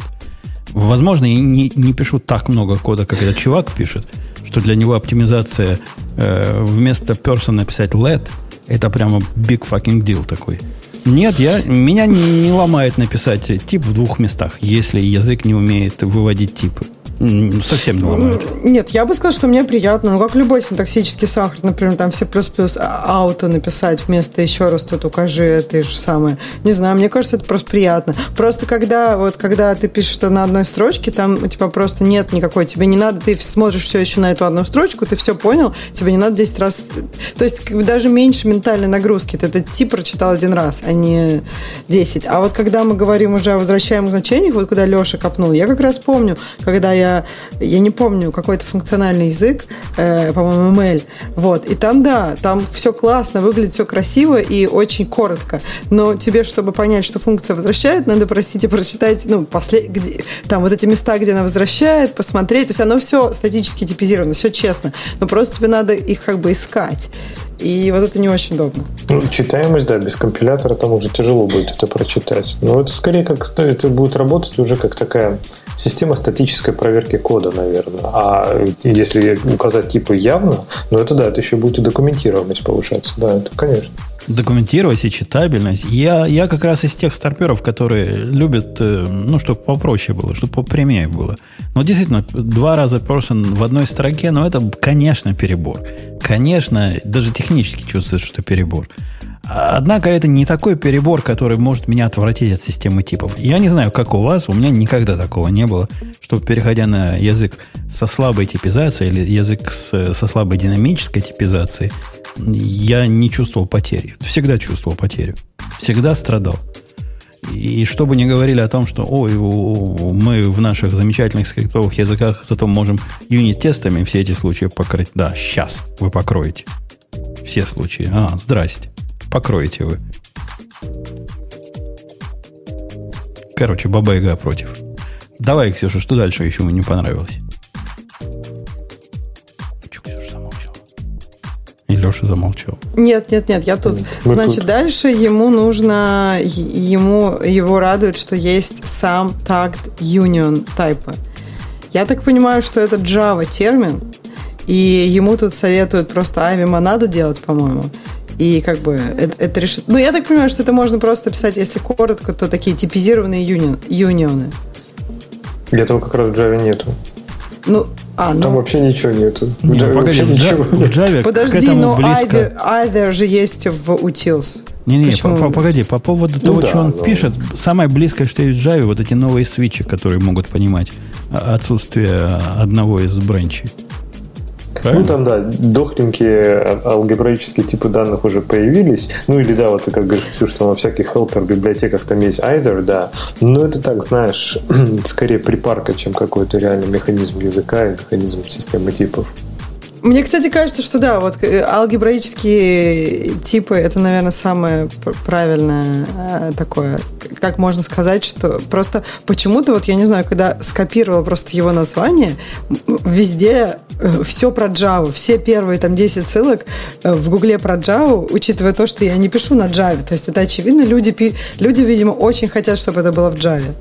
Да, короче, ладно. И, и в Go, а, и в Go хотят, я хочу, для меня это самое да главное нет, недостаток. Это классная штука. Нет, я согласна. Вот, кстати, мне кажется, вот это вот, оно действительно позволяет иногда э, свою мысль выразить очень четко в коде. Она, ну, как бы, под, если делать это как-то по-другому, то часть смысла действительно теряется, и очень много, мне кажется, каких-то лишних проверок, лишнего какого-то кода. А когда ты можешь просто выразить это, вот в какой-нибудь, если у тебя есть either, или более такой какой-то, да, разухабистый свитч со всеми этими типами, оно как-то... Это такой паттерн-матчинг, да, вот, вот прям иногда очень-очень классно идет.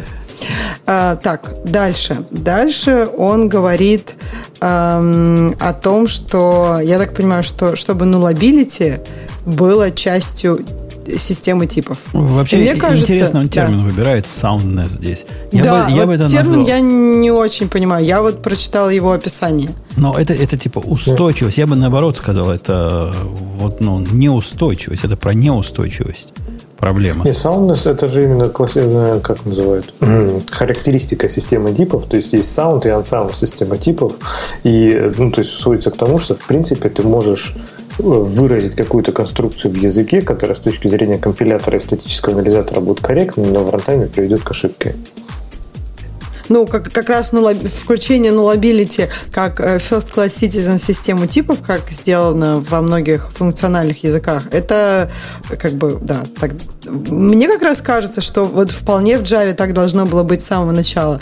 То есть мне кажется, ну, если, блин, оно падает, почему оно не может это проверить на этапе компиляции, если оно там все равно упадет? Вот я, я не понимаю. То есть я для Java, как бы, я нова в этом мире, и я не понимаю этого. А как оно это проверит? Это вообще целое дело, это проверить. В смысле, ну, я, если премутации... бы это было частью... Вот знаешь, сейчас же есть эти вот аннотации nullable, которые на самом деле ничего не делают. Просто дают типа хинты компилятору, но как бы, ты ну, понимаешь, погоди, что погоди. Идея, да. идея, идея может понять кое-что, потому что она там хитро анализирует и может понять, что есть такой путь к твоему коду, который будет nullable. Но в принципе в компилятор это впихивает. Жень, ну... это не про пути кода, это про то, что тип может быть в принципе nullable и не nullable. То есть если у тебя есть, например, Например, там, я не знаю, тип объекта, любой объект, как тип, может быть, nullable и не nullable, если туда передаешь, ну, то есть, понимаешь, да, это система, часть системы типов, и ты не можешь передавать nullable объект в не nullable. Ну, я, я про Java говорил. Оно в Java, в Java, в Java нет, я имею в виду, нет. что я, я, для Java этот, конечно, поезд ушел, но я имею в виду, что если в Java было так, то мне кажется, что это бы, ну, прям вот починило бы эту проблему. Ну, вот в Kotlin, например, ровно так сделано. То есть, ты можешь сказать, что, например, есть значение там типа string, и оно может быть либо nullable, либо не nullable. Если оно не nullable, то туда записать null никак нельзя. То есть не передать компилятору, будет ругаться. Слушайте, а я вот я ведь живу в языке сейчас, в котором, в принципе, тоже nullable, вот эти проблемы имеют место быть. И это, пожалуй, самая маленькая проблема, которая меня в год остает. То есть единственный случай, когда я падаю на null, это в, когда смотрю на код китайца, который забыл проинициализировать map. Это тоже, кстати, дабл ю ти эф к самому языку, то есть по, я вполне понимаю его логику, но он определяет, например, слайс, и нулевой слайс имеет место быть, и имеет смысл, и делай с ним все, что хочешь. А zero map'ов нет. Но это не, не совсем уж китайская проблема, согласитесь. Слушай, так, а в Java как бы ты описал? Вот как бы ты описал в Java, когда ты там падаешь на null? И было ли такое? Являлось ли там null pointer exception для тебя проблемой? Тоже небольшой проблемой. Никогда null pointer exception не были большой проблемой. И, как Но правило, видишь, если оно падает, то это явный баг в программе. И, ну, ну, да, нечестно, падает. Потому что у тебя структуры есть, правильно? И у тебя структуры всегда инициализированы, в общем-то. То есть, ну, если там не поинтер, окей. А в Java же только классы, если ты класс не создал, ну и все, хана тебе. То есть нет такого, что у тебя, знаешь, ты создаешь структуру, просто объявляешь пустую структуру, и у нее все поля заполнены. Да, фиг там. Не, ну, да, ну тоже, надо же постараться, чтобы создать класс. То есть ты не можешь работать с, с классом, ты с объектами работаешь. Как-то ты его создал. Ну да, ты недосоздал какие-то его там внутренние зависимости. Ну, баг. Баг чинит. Ну, вообще, Ксюша, я не знаю, тебе, человек, который много работает с Java, отвечу. Null reference – самая большая проблема, что до недавнего времени это было очень сложно диагностировать, потому что он тебе, например, у тебя идет, там, не знаю, person.getAddress.getLine1.getLength какой-нибудь, да, там, length.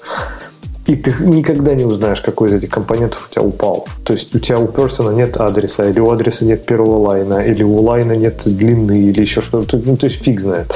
И вот это, вот это было самое, наверное, такое омерзительное в этом. А ну сейчас вроде как в джей ви эм можно включить специальный флаг, и он тебе такой скажет, вот это поле у тебя null. Так что теперь, скорее всего, Java-программисты будут меньше жаловаться. Возможно, у нас в год такой проблемы нет, Леша, потому что у нас не принято такие конструкции писать. Вот эти builder type style паттерны и вот эти длинные вызовы. У нас, у нас так не а, пишут. А в структуре структура у вас никогда не бывает? В структуре структура бывает, но структура инициализирована. Но если внутри структуры, например, элемент типа какой-нибудь поинтер или нечто, что не инициализируется само по умолчанию, то это будет вполне очевидно, где ты попытался ему присвоить что-то. По моим таким маленьким ощущениям про Android, это большая проблема в Android. Ну, то есть null pointer exception. И, ну, просто вот как бы на стыке, мне кажется, разных каких-то фреймворков и разных кусков системы. То есть у себя, у тебя есть какая-то, какая-то внутренняя концепция, либо ты, например, все инициализируешь всегда, либо ты все проверяешь всегда, а вот как бы на каких-то стыках ты там чего-то тут не ожидаешь от кого-то другого и так далее, и проблема, да, которая никак не выявляется. Я, мне, я так понимаю, что очень какие-то там помогают. Ну да, просто тестирование. То есть получается, что тут, ну, тестирование, я имею в виду такое end-to-end, когда просто очень много компонентов, они все вместе, и кто-то это все просто ищет, эти крэши. Потому что, ну, тут непонятно, как, как еще можно решить. А по поводу отлаживания, вот мне, кстати, интересно, если в Android, ты говоришь, можно ли включить этот флаг для, э, флаг для джи ви эм? Потому что я... Ну, слушай, учитывая, что Android остается с точки зрения джи ви эм уже... типа на восемь или девять версий, то, наверное, нет. Да, вот я тоже, я подозреваю, что нет. Но, как бы, может быть, кто-то в чате знает про Android. Я не, не как бы, не, не up-to-date на Android, то есть я просто иногда там... Погоди, Леха, как бы, я смотрю а... на него, иногда чуть-чуть пишу под него, но чуть-чуть. А в вашем мире Java, разве идея не такая умная, как, что можно сказать, чувак, ты тут на нал не проверил. Сейчас, сейчас как упадет, так упадет вообще. Я подчеркну желтеньким. У вас же он тоже так делает. Может, да, если у тебя аннотации расставлены, она может подсказать, может. Слушай, так я тоже так делаю, но меня раздражает, что это же как бы, ну, это просто, как сказать, то есть оно не останавливает, оно, это, это просто warning, да, то есть это надо самим настраивать, чтобы это было error, чтобы люди не могли залендить такой div, правильно? Да. То есть причем меня... это чистая идея, да. Да, это чистая идея, да, и ладно, меня вот да, это да, вот да, расстраивает. Под, то есть под, ты можешь подожди, сделать, подожди, ну и как бы наплевал под, на эти аннотации. Ну... Нельзя, ну, то есть можно это обойти. В те далекие времена, когда я в TeamCity работал, TeamCity умел брать, прогонять типа линтера по айдеевским аннотациям и не давать компилировать, ну, проходить компиляции коду тому, который с их точки зрения был некорректен, с ворнингами. Это делается и автоматически. Это не обязательно глазками смотреть. И я уверен, этот, не знаю, правильно ли его назвать линтером или нет, но вот эту штуку можно прикрутить и к любому другому си ай-решению. Только заняться этим надо. Если вас это парит, то займитесь. Займитесь, и будет вам счастье. А то сидят, жалуются тут налы им. Слушай, мне кажется, тут, знаешь, в чем есть еще немножко проблема? Если у тебя, конечно, маленький проект, это одно. А если у тебя большой проект, то если ты прикрутишь, ну, у тебя просто он не будет собираться. И тебе нужно, например, несколько месяцев, чтобы везде это все починить. И плюс в библиотеках, например, чужих и так далее. То есть тут есть небольшая проблема перехода на это. То есть переход да, на да это нет, может быть по компонентной. Да, да нет и это проблемы. Все долго. Да нет такой проблемы. Ну, ты, ты чего-то собираешь уже в си ай, правильно? То есть ты уже знаешь, что ты собираешь. Ну, подключи эту штуку. Если ты увидишь, что он тебе дает восемьсот предупреждений, и твой билд падает, прекрасно. Сядь, предупреждение за предупреждением пройди, пока все не пройдешь. Потом сама себе спасибо скажешь. В смысле? Ну, если у тебя над проектом, там, я не знаю, работает шестьсот человек, ты как бы просто одного человека возьмешь, и он типа, там, типа десять лет будет это делать, но это просто... Я, я не Пусть говорю каждый, о ситуации, каждый когда... Каждый делает в своем сегменте. После того, как включили, каждый ответственный за то, чтобы потенциально опасный код и потенциально важный код не, не зашел в продакшн. По-моему, все разумно. Ну да, то есть тут вопрос, насколько это для тебя проблема. То есть насколько, что больше остановит твой, твою разработку? Null pointer exception или то, что тебе нужно пофиксить все null point, все как бы вот эти вот nullability issues? Так, и там как... пользователи все равно словят этот null reference, правильно? Пусть они разбираются. Ой, пусть они пишут письма вам мелким почерком, действительно. Выдадим им дамп, и пусть отчитываются. У нас до последнего времени ошибка в, в вебе выглядела... Просто они так редко происходят, когда сервер у меня возвращает пятьсот, он дает разную информацию для ю ай, чтобы ю ай мог... Ну, в development режиме, не в продакшн режиме, чтобы ю ай мог показать. и ю ай гордо, значит, пи эйч пи-шный показывал весь такой мой э, стэк вызова. Причем я даю богатый стэк. Э, во всех горутинах вы можете себе представить, как оно выглядит в жизни. Долго-долго листать был... Листал бы юзер, если бы такое увидел. А какой вывод-то из всего, что мы говорили-то? То есть типы хороши или отстой? Типа круто, конечно, типа хорошо. Круто? А есть тут у нас кто-то, кто считает, что фигня все это? Ну, фигня, все равно тесты писать надо. Я с таким мнением, кстати, сталкивался. Есть у меня один... Был один молодой коллега в компании, которую я консультировал. Идея его была в том, что если ты не пишешь тестов, то типы тебе не помогут, а если ты пишешь тесты, то типы тебе не нужны. Не, ну смотри, с точки зрения смотря чего. То есть для меня типы, например, это вообще ну, корректность в чем-то, да. Это скорее документированность кода. А в принципе, действительно, если у тебя хорошее покрытие тестами, то ну, какие-то, скажем так, ошибки, тесты, ой, тесты, типы поймают раньше, да, на них не надо будет писать тесты, это да. Ну, наверное. Но в целом, говорю, для меня гораздо важнее это именно навигация, там, по коду, читаемость кода. И, а иногда они даже мешают, если честно. То есть вот меня, например, в Java очень раздражает иногда, когда, например, там рефакторишь какой-то кусок, да, и ты, не знаю, поменял сигнатуру метода, он у тебя используется там в трех классах. И я, типа, поменял сигнатуру метода, хочу там, не знаю, поменять один класс, прогнать по нему тесты, поменять другой класс, прогнать по нему тесты, поменять третий класс, прогнать по нему тесты. Но я поменял сигнатуру, Java такой, не-не, я не могу запустить тесты по классу А, ведь у вас же в классе Б тоже этот метод вызывается. Ну, я знаю, но мне пофиг на это. Ты можешь просто вот проигнорить класс Б и просто вот запустить тесты по классу. Не-не-не, надо обязательно поменять сигнатуру. А, по слухам, Telegram поломался. Мне в Twitter пишут, чтобы они прокомментировали, но Telegram не работает. Может, у русских поломался? Отключение. Верное отключение Telegram. Потому что действительно молчат последние двадцать минут люди. Это неудивительно, когда мы про типы говорим. Тема темная и непонятное. Но все равно я бы ожидал какого-то, какой-то реакции, кроме того, что Ксюша сейчас чего-то в чатике пишет. Видимо, проверяешь, работает или нет. Да, я проверила. Похоже, а, ты, а вы видите то, что я пишу? То, то есть, есть у меня работает. То, то у тебя работает. А, видимо, у тех, а, у кого работает, тоже американы какие-то поганые. Ну да, я вижу, кто тут написал, что типа не очень хорошо. И, наверное, а, а скажите нам, откуда вы написали? Это в России Telegram отключили? Или, или все-таки в России все нормально? Мне, мне в Твиттер написал товарищ. Товарищ написал в Твиттер. И судя по тому, что не кинулись после моих слов все опровергать, так, ну, действительно, да, да. Действительно, с Телеграмом есть какие-то проблемы. Ну, неважно, мы... Главное, звук пока наш не отключили. Я надеюсь, вы нас все еще слышите. Вопрос риторический, вам некуда ответить на этот вопрос. Да, из Калифорнии. Ксюша, пишу из твоего, из-под твоего окна. Я не знаю, шутка была это или нет. Это сталкер потому что называется. Под, у меня под окном очень дымно. Я вам советую оттуда уходить поскорее. А то сейчас это, закашляетесь. Любовь, она страшная сила. Сидит и будет дальше сидеть. Ну, что у нас в темах хорошего есть? Леша, что у нас в темах хорошего есть? Скажи мне. Про гитеры в Matrix будем что-нибудь говорить. Правда, я вообще не знаю, что сказать. Это, это, это из тех, из той истории, что нести тяжело, а выбросить жалко. Гитер, гитер, Matrix. И я бы еще добавил еще GitLab в эту комбинацию. И сразу все станет на свои места. Все вместе? Не, ну Гитер же был куплен непонятно зачем GitLab. И, и, видимо, они сами не очень поняли, нафиг нам это счастье надо.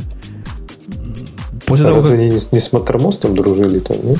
Вот-вот. А на фоне дружбы с Маттермостом покупка Гитера выглядела как...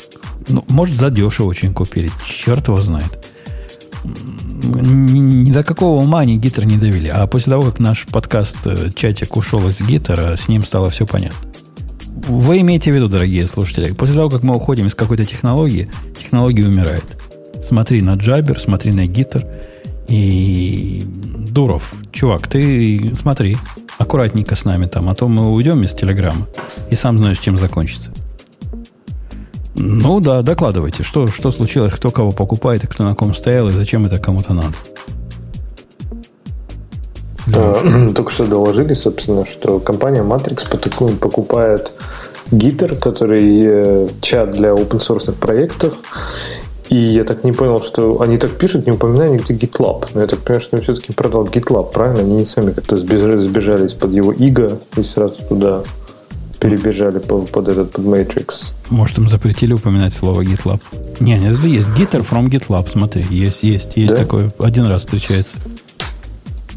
Вот, и э, но я еще статью до конца не читал, поэтому не знаю, может быть, если ты читал, то знаешь больше. Они почему-то какие-то технологии там упоминают, они его переписывать собираются. Что? А я так понимаю, они его убить собираются и превратить клиент Гиттера к одному из клиентов Матрикса. То есть они купили, чтобы пристрелить его. Ну да, с точки зрения технологической, он, судя по всему, гиттером больше не будет, а будет ю ай. У них нормальный ю ай, ну, не, ну как китаец мой рисует такой ю ай. Ну, если вы ходили в наш чатик раньше, то вы видели, как выглядел в гиттере ю ай. Ну, нормальный, такой молодежный, современный, все дела, кнопочки, все, все, все красиво.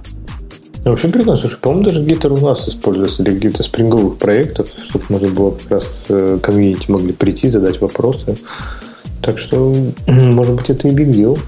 Mm-hmm. Потому что сейчас же куда-то все, я думаю, всех будут принудительно переносить теперь на, на Matrix, если это будет только этот, только ю ай.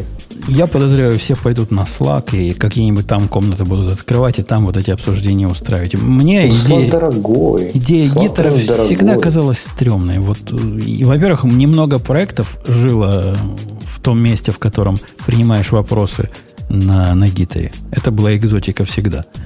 А во-вторых, ну, а, что значит дорогой? А для публичных, для open-source проектов разве он дорогой? Не бесплатный? Мне кажется, он столько... Не, мне кажется, он вообще ни разу не бесплатный. Для кого? Ну, то есть, ты можешь его использовать бесплатно, но у тебя там будет куча вот этих ограничений, типа они там будут удалять сообщения и прочее, просто там десять тысяч или скольки. А это, типа, для многих проектов, как сам понимаешь, это база знаний, поэтому для них удаление сообщений – это смерти подобно.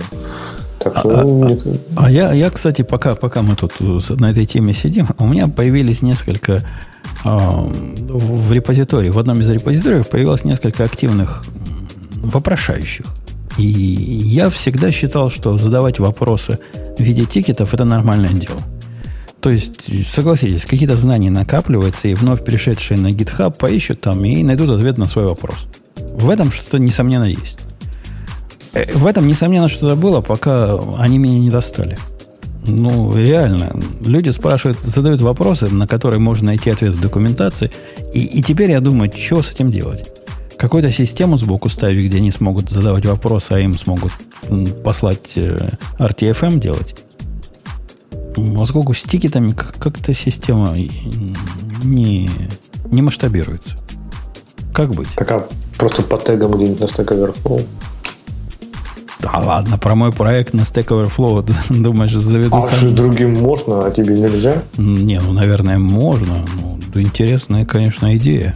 Ну, я ведь по-рабоче-крестьянски что-нибудь сбоку подыму, какой-нибудь свой форум там свой, или еще что-нибудь в этом роде. Или на своей же системе комментариев устрою систему комментариев. Как он назывался? би би, что-то там. Вот, вот, такой... вот, и вот, и вот его родного, да. Такой-такой олдскульный, чтобы было обязательно. У меня первый сайт на нем был, по-моему, который брал вывод из би би, форматировал эйч ти эм эл на ходу и делал из него веб-сайт. Если поищите в, в машине времени ubuntu точка com за год, две, ну, за прошлый век, то найдете, как это выглядело. Довольно круто было. То есть вообще конкретно круто было. Хай-тек был. Ну, ты видишь, форум живее, живее всех живых. Ну, я не помню, какой. Это было два больших форума, вот один и другой. Какой я из них пользовал? По-моему, с би би, который был. Тот и пользовал. Мне, мне так кажется. Э, окей. В общем, покупает и выкупает. Молодцы. Мы... То, что мертво умереть не может, а Гиттер был скорее и так мертв, чем жив, но хоть какая-то польза будет. Может, чуваки устроятся, которые ю ай писали для него. И у Матрикса будет нормальный ю ай в результате. Окей, окей. Ну, что у нас еще есть хорошего в наших темах? Я их листаю, листаю, листаю, листаю. Можно про документацию почитать. У нас там была э, тема от товарища, который говорит, что сейчас документация хуже. Чем? Чем когда? Когда он уже двадцать лет занимается open-source, чем, видимо, двадцать лет назад. Но он объясняет это тем, что сейчас э, конкуренция выше у проектов. Но, опять же, мне кажется, когда он дает свои советы, он не очень, мне кажется, учитывает вот это вот, то, что он объяснил, что конкуренция, конкуренция выше. А, ну, и... то есть... Я, да, я как, да. как параноик, который не параноик, а вот этот ненормальный, который считает, что у проекта, если он написан для людей, должно быть достаточно документации, чтобы эти люди могли этим проектом воспользоваться. В последнее время возникли определенные сомнения. Если вы посмотрите на README для ремарка, то вы увидите там документации вот отсюда и, и до Киева. Дофига документации, много всего. эй пи ай весь расписан, как устанавливать расписано, как даже в Гугле зарегистрировать все свое расписано. Наверняка я не слышу многих вопросов, которые я бы слышал, если бы этого не было. Я, я про то, что я не знаю, я ведь не, не могу оценивать. Но количество вопросов, которые прямо и ясно отражены в документации, оно тоже сводит с ума. То есть для кого писали? Я, я объясню тебе. Мне кажется, когда вот я пыталась статистику по вот этим вопросам собрать про документацию, насколько она работает, мне показалось интересным, что есть два типа людей, в принципе. То есть те, кто будут искать свои ответы на вопросы в документации, и если она хорошая, ты от них никогда этих вопросов не услышишь.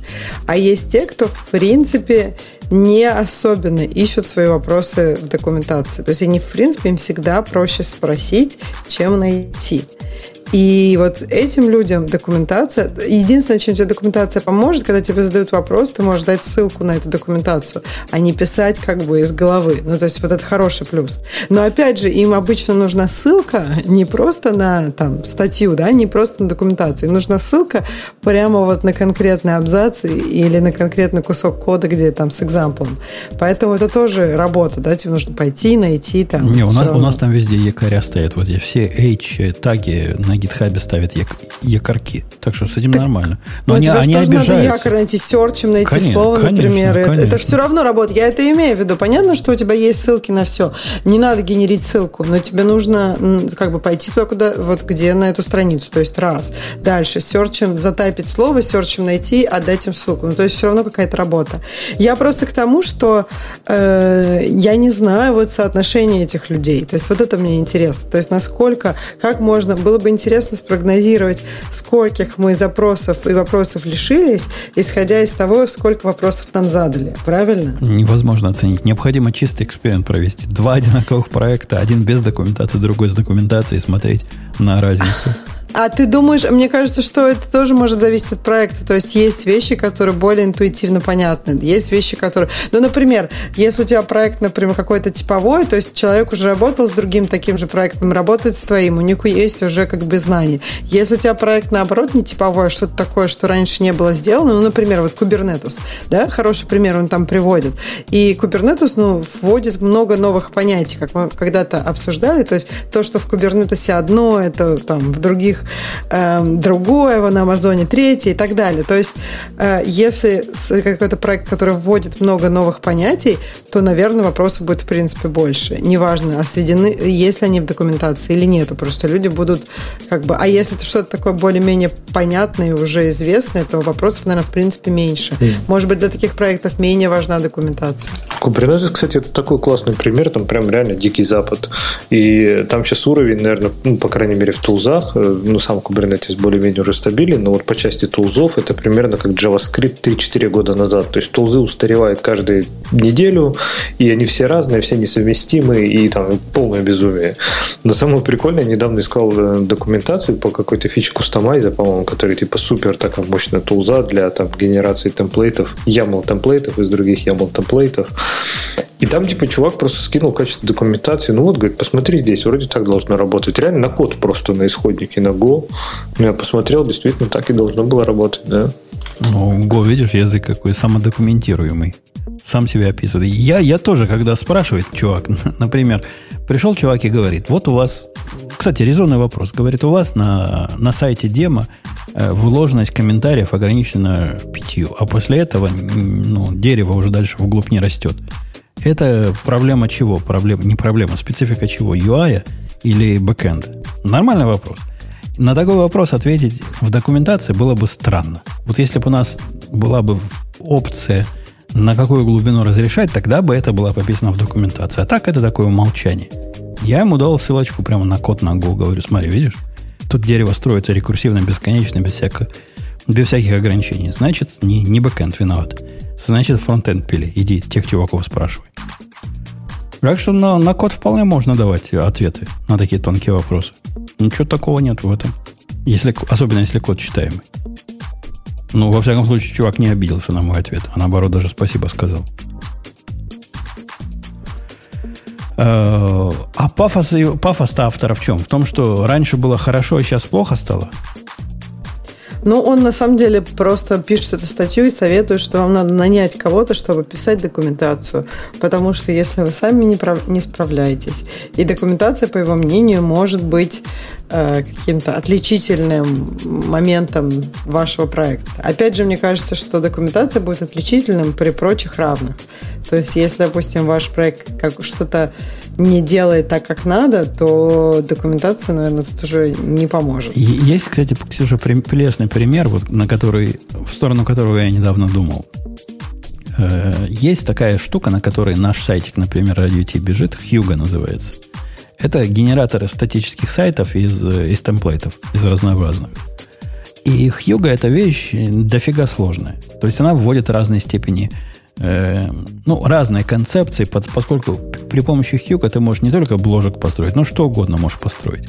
А для того, чтобы что угодно описать на, на метауровне, необходимы такие хитрые высокоуровневые концепции. У Хьюго очень приличная документация. То есть конкретно, реально настоящая документация. И, собственно, вот это считается его главной проблемой.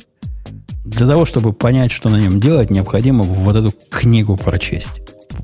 Просто взять и прочесть книгу. Это целый, целый типа fucking deal. И люди в виде реакции на это пишут свои собственные темплейты, темплейт-процессоры, свои генераторы простых сайтов. Исключительно из-за того, чтобы не читать документацию на Хьюго. Вот прямо так чувак написал. Я, как настоящий программист, вместо того, чтобы читать эту книгу, пошел и написал сам. Такое же, но простое. Так что документация тоже палка о трех концах. Ну, в смысле, мне кажется, это странно, когда документация – это книга. А это не значит ли, что что-то как бы неправильно в консерватории?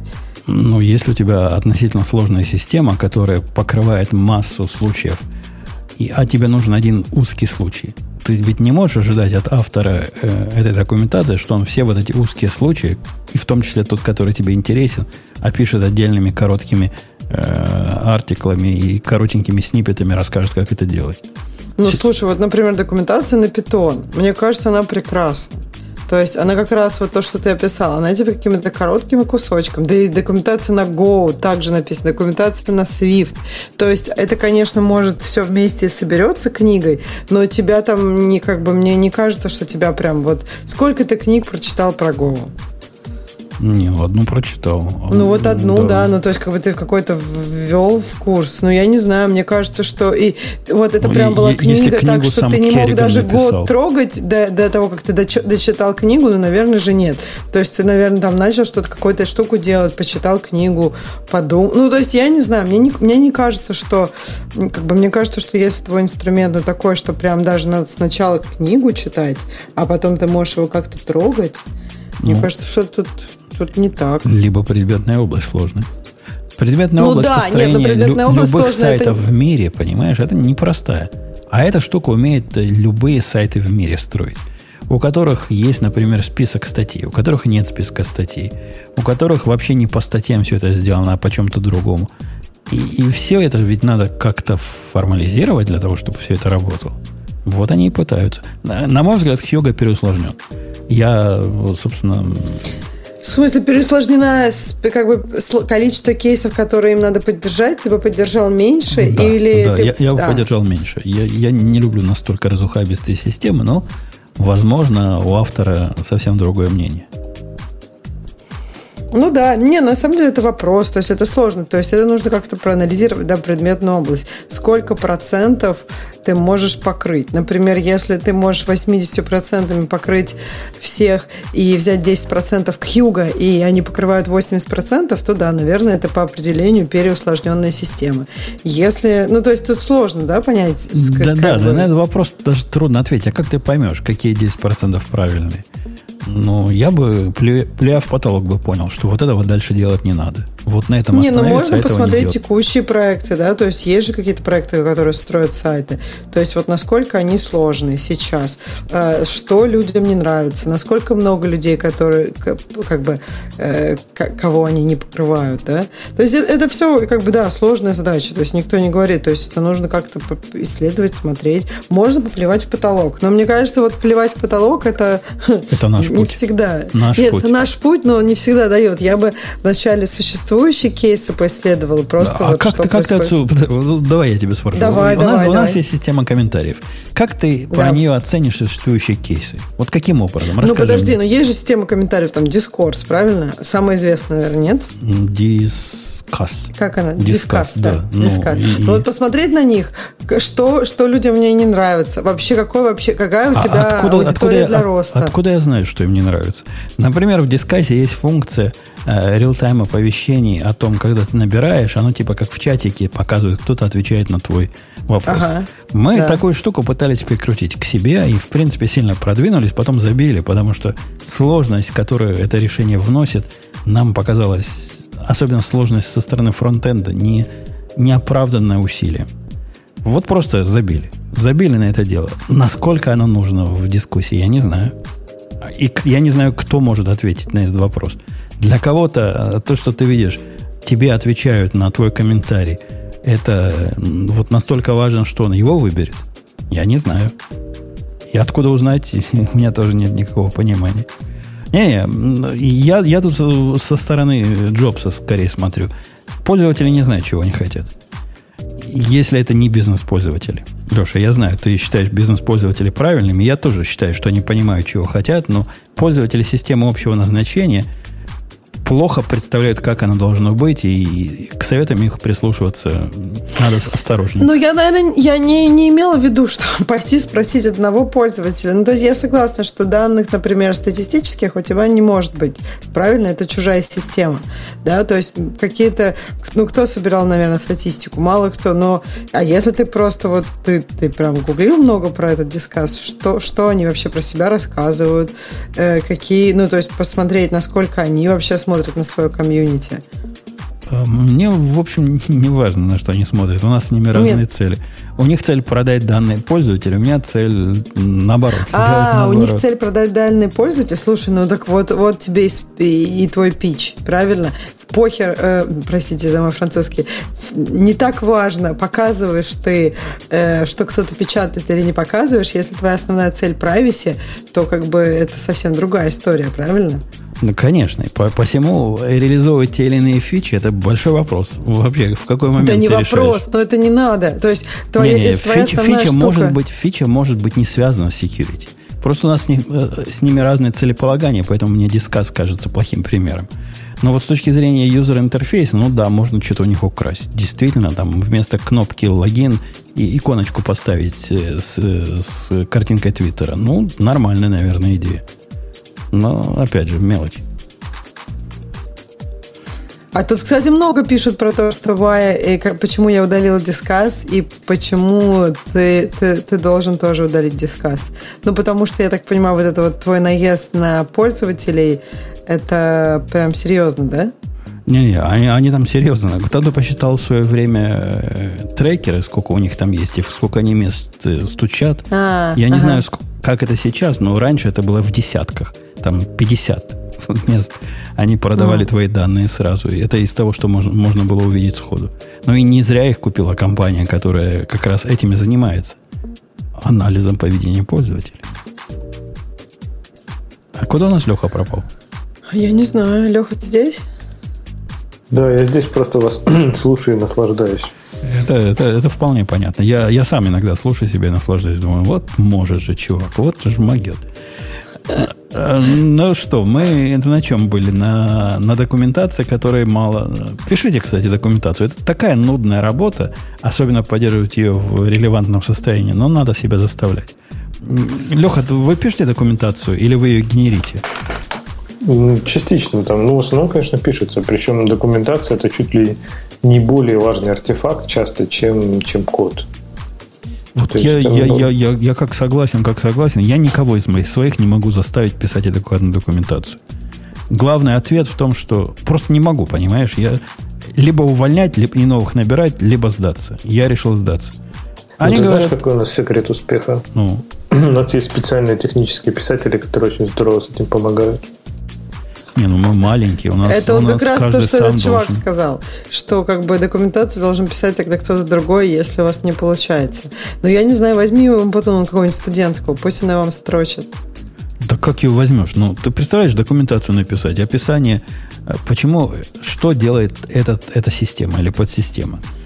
Необходимо глубокое погружение, чтобы рассказать, да, вы можете этой системой пользоваться для того, чтобы генерировать вот это, генерировать вот это, а кроме того, отдавать такие данные тому-то, и, и все это делается для того-то и для того-то. Нет, ну слушай, на самом деле это же хорошая такая форсинг-функция, правильно? У тебя человек приходит и говорит, а что вот делать? Ну то есть, и ты ему начинаешь рассказывать. Человек говорит, я не понимаю, вот тут объясните, и там, и как бы тебя кто-то заставляет. Ну я не знаю, у меня на самом деле... Проблемы с документацией больше такие, то есть, когда я начинаю задумываться, вот для кого я это пишу, то есть, как люди это будут использовать. И у меня на самом деле возникают куча вопросов к этому и куча других вариантов, что, что делать вместо этого. То есть, а может быть, лучше тут вообще просто код, там, пример див, дивки сделать, и как бы вот это будет гораздо не, важнее, не, чем... Не, не, у ну тебя, и так у тебя далее. Неправильный подход. Главное, я, я тебе расскажу, какой у меня подход, и это правильный подход. Документацию надо писать для себя. Документация должна быть такая, когда ты, придя в свой проект через три-шесть месяцев, найдешь чтение документации более простым путем ответа на свой вопрос, чем день чтения дифов и чтения сорсов. Вот тогда ты написал правильную документацию. Жень, ну мне кажется, у меня другая немножко ситуация. То есть у меня проект, ну то есть фреймворк, то есть им пользуются другие девелоперы. Если я напишу эту документацию, я пробовала, честно, писать ее со своего контекста, и потом я ее показываю просто даже своим коллегам в своей команде, и, и, и, и вижу просто абсолютно, ну никто ничего не понимает. А это потому, потом... что ты про себя слишком хорошо думаешь. Либо редко переключаешься. Я прекрасно представляю, что через шесть месяцев я буду понимать эту документацию так же, как твой коллега, коллега, который эту систему, как твой коллега, который увидел ее первый раз. Не-не, Жень, там есть просто некие концепты, ну вот там, не знаю, концепт реактивного ю ай. Если ты, в принципе, его как бы не очень понимаешь, если у тебя голова императивно работает, то, ну, это сложно. То есть, и, ну, ты его понимаешь один раз, ты как на велике научиться, то есть потом у тебя просто уже голова вывернута. И, ну, как функциональное программирование, хороший пример. То есть, если ты понял это один раз, ты можешь забыть какие-то конкретные, там, не знаю, э, штуки, но ты просто, в принципе, концепт понимаешь. Не-не, и вот я, он... Я, я Вовсе, я вовсе не говорю, что ты должна в документации объяснять, что такое предикаты, и что такое функтор, и что такое, я не знаю еще. Ты пишешь, как будто бы ты это знаешь, потому что ты это знаешь. И шансов, что ты забудешь это через шесть месяцев, немного. Если к тебе кто-то приходит, который не знает, что это такое, и пытается прочитать твою документацию, ну, твоя обязанность называть вещи такими именами, которые он может загуглить. Он пойдет поискать, что такое предикат. А, это такая функция, bool возвращает. А, фигня. Фигня какая. Я правильно okay. Леша сказал? Леша сказал, это предикат, это он и есть? Нет, ты классно это все сказал. Просто, понимаешь, как бы, когда человеку нужно, знаешь, как читаю со словарем, а документацию читать с гуглом, это как бы тебя, если честно, успех твоей документации, это сильно ставит под вопрос. Потому что, ну, люди не любят читать такую документацию, в которой им просто надо еще, еще потом загугливать каждое слово. Ну, не каждое, а там, не знаю, в каждое, в предло... первый там, не знаю, несколько абзацев по, по слову. Просто это сложно. То есть и тут ты начинаешь же пытаться объяснить это проще, да? Трейд-оффы, понимаешь? Оно, смотря с чем сравнить. Ну, действительно, гуглить по документации так себе удовольствие, я с тобой согласен. Но ходить в исходный код, чтобы понять, как, как эту штуку вызвать, это еще меньше удовольствия. То есть надо выбирать степени неудовольствия. И мне кажется, документация, которая тебе самому поможет что-то дальше с этим сделать через полгода, именно только так и можно ориентироваться. Я всегда пишу подробно, потому что знаю себя. Да, я забуду. И я вижу, как мои орлы приходят на новые проекты, ну, реально читают документацию. Вот Redmi читают. До конца читают. И задают потом грамотные вопросы. А если что-то непонятно, я потом документацию обновляю, если, если что-то упустил. Пишите, мальчики и девочки, документацию. Был где-то крутой проект, я помню, который... слушай, не буду врать, то ли для Java, то ли даже что-то со спрингом связанное, который умел во время билда, когда генерится документация, он умел, умел, умел оттуда выдирать сниппеты кода, примеры, и компилировал их. Если они не компилились, то, соответственно, билд падал, то есть, что документация уже не соответствует, например, таких классов нет, таких методов не существует или еще что-то, чтобы сниппеты и примеры были всегда up-to-date. Дядь Павел, есть такая штука, GoDoc называется. Это GoDoc имеет концепцию э, примеров. Примеры являются, должны представлять собой компилируемые куски кода, где ты можешь написать ожидание ответа. То есть, мало того, что они компилируются, они еще результат должен совпасть. Вот когда а ты смотришь документацию на Go, вот там вот это все examples, они вот так и сделаны. Они, есть, они не видишь? Внутри документации написаны, они прямо типа тестов внутри кода, ну просто тесты с, с префиксом example. Нет, это круто, кстати, это прикольная идея, мне нравится такая. Не, мне вообще вот эта проблема э, как бы того, что экзамплы устаревают, она прям реально, мне кажется, серьезная. И поэтому, ну я не знаю, мне кажется, да, экзамплы, получается, должны быть что-то такое, что компилируется. Да-да, частью кода, типа тестов. Вот это правильный совершенно подход. И идея к ним так относится странно. Она не понимает, что это такие штуки, которые я могу захотеть запустить руками, но ну ладно, может научиться когда-нибудь. Надо им тикет про это написать. А то безобразие. Ну что, пойдем а, на, на этой оптимистической ноте на тему наших слушателей. На тему безобразия. Кстати, да, о безобразии. Да, пойдем. Вот я их выбрал. выбрал. А, кстати, этот телеграм-то все еще висит, да, получается? Ну, у меня даже какая-то картинка не открылась. Кто-то дал... А, я... наш ботик дал ссылочки последние. И ссылочки он дает, а картинки у меня крутятся. Не может он их загрузить. Телеграм, телеграм придет, да.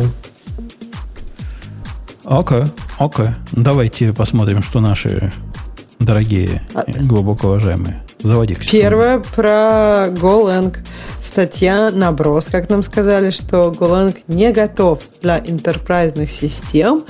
И вот почему. И там много, наверное, букв. Жень, ты читал, наверное, эту статью? Нет. Я первый раз увидел то, что она у нас в темах есть. Так да. Она вообще самая популярная. Как же это так? Почему мы ее вообще не обсудили? Мне кажется, очень, очень классный для нашего гиковского выпуска.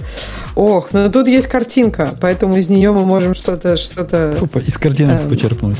Я смотрю, его первый пункт, что э, у нас плохой, плохая обработка ошибок. Господи. Не, ну это, а а на... где хорошая обработка ошибок? По-моему, в Go уже как бы ошибка – это прям такой концепт, которая всегда, типа, она возвращается, нет? Ну, в Go, на мой вкус, одна из самых удачных обработок ошибок из, из тех языков, с которыми я прикасался за последние тридцать лет. Но она какая-то более формализована, чем во всех других языках. Она, кажется, она, она явная. Она явная, явная и, да. И у тебя прямое флоу. Те примеры, которые он пишет, что ты в defer вызываешь нечто и выбрасываешь, и игнорируешь ошибку, потому что не так автору понятно, как из дефернутого метода эту ошибку вернуть, но это его личная интимная проблема, а не проблема ну, есть, языка. Мне тоже кажется, мне кажется, в других языках просто можно ну, вообще ничего не делать с ошибками и все. То, что можно ошибки игнорировать. Ну, окей, ну ты игнорируешь ошибки, молодец. А что тебе мешает в других языках написать catch-all какой-нибудь и, и пойти дальше? Тут, тут, тут, здесь это специальные осмысленные действия, которые надо сделать. И заставлять, теоретически, наверное, можно заставлять пользователей всегда ошибки проверять. И я, собственно, это и делаю. Не я, линтер это делает.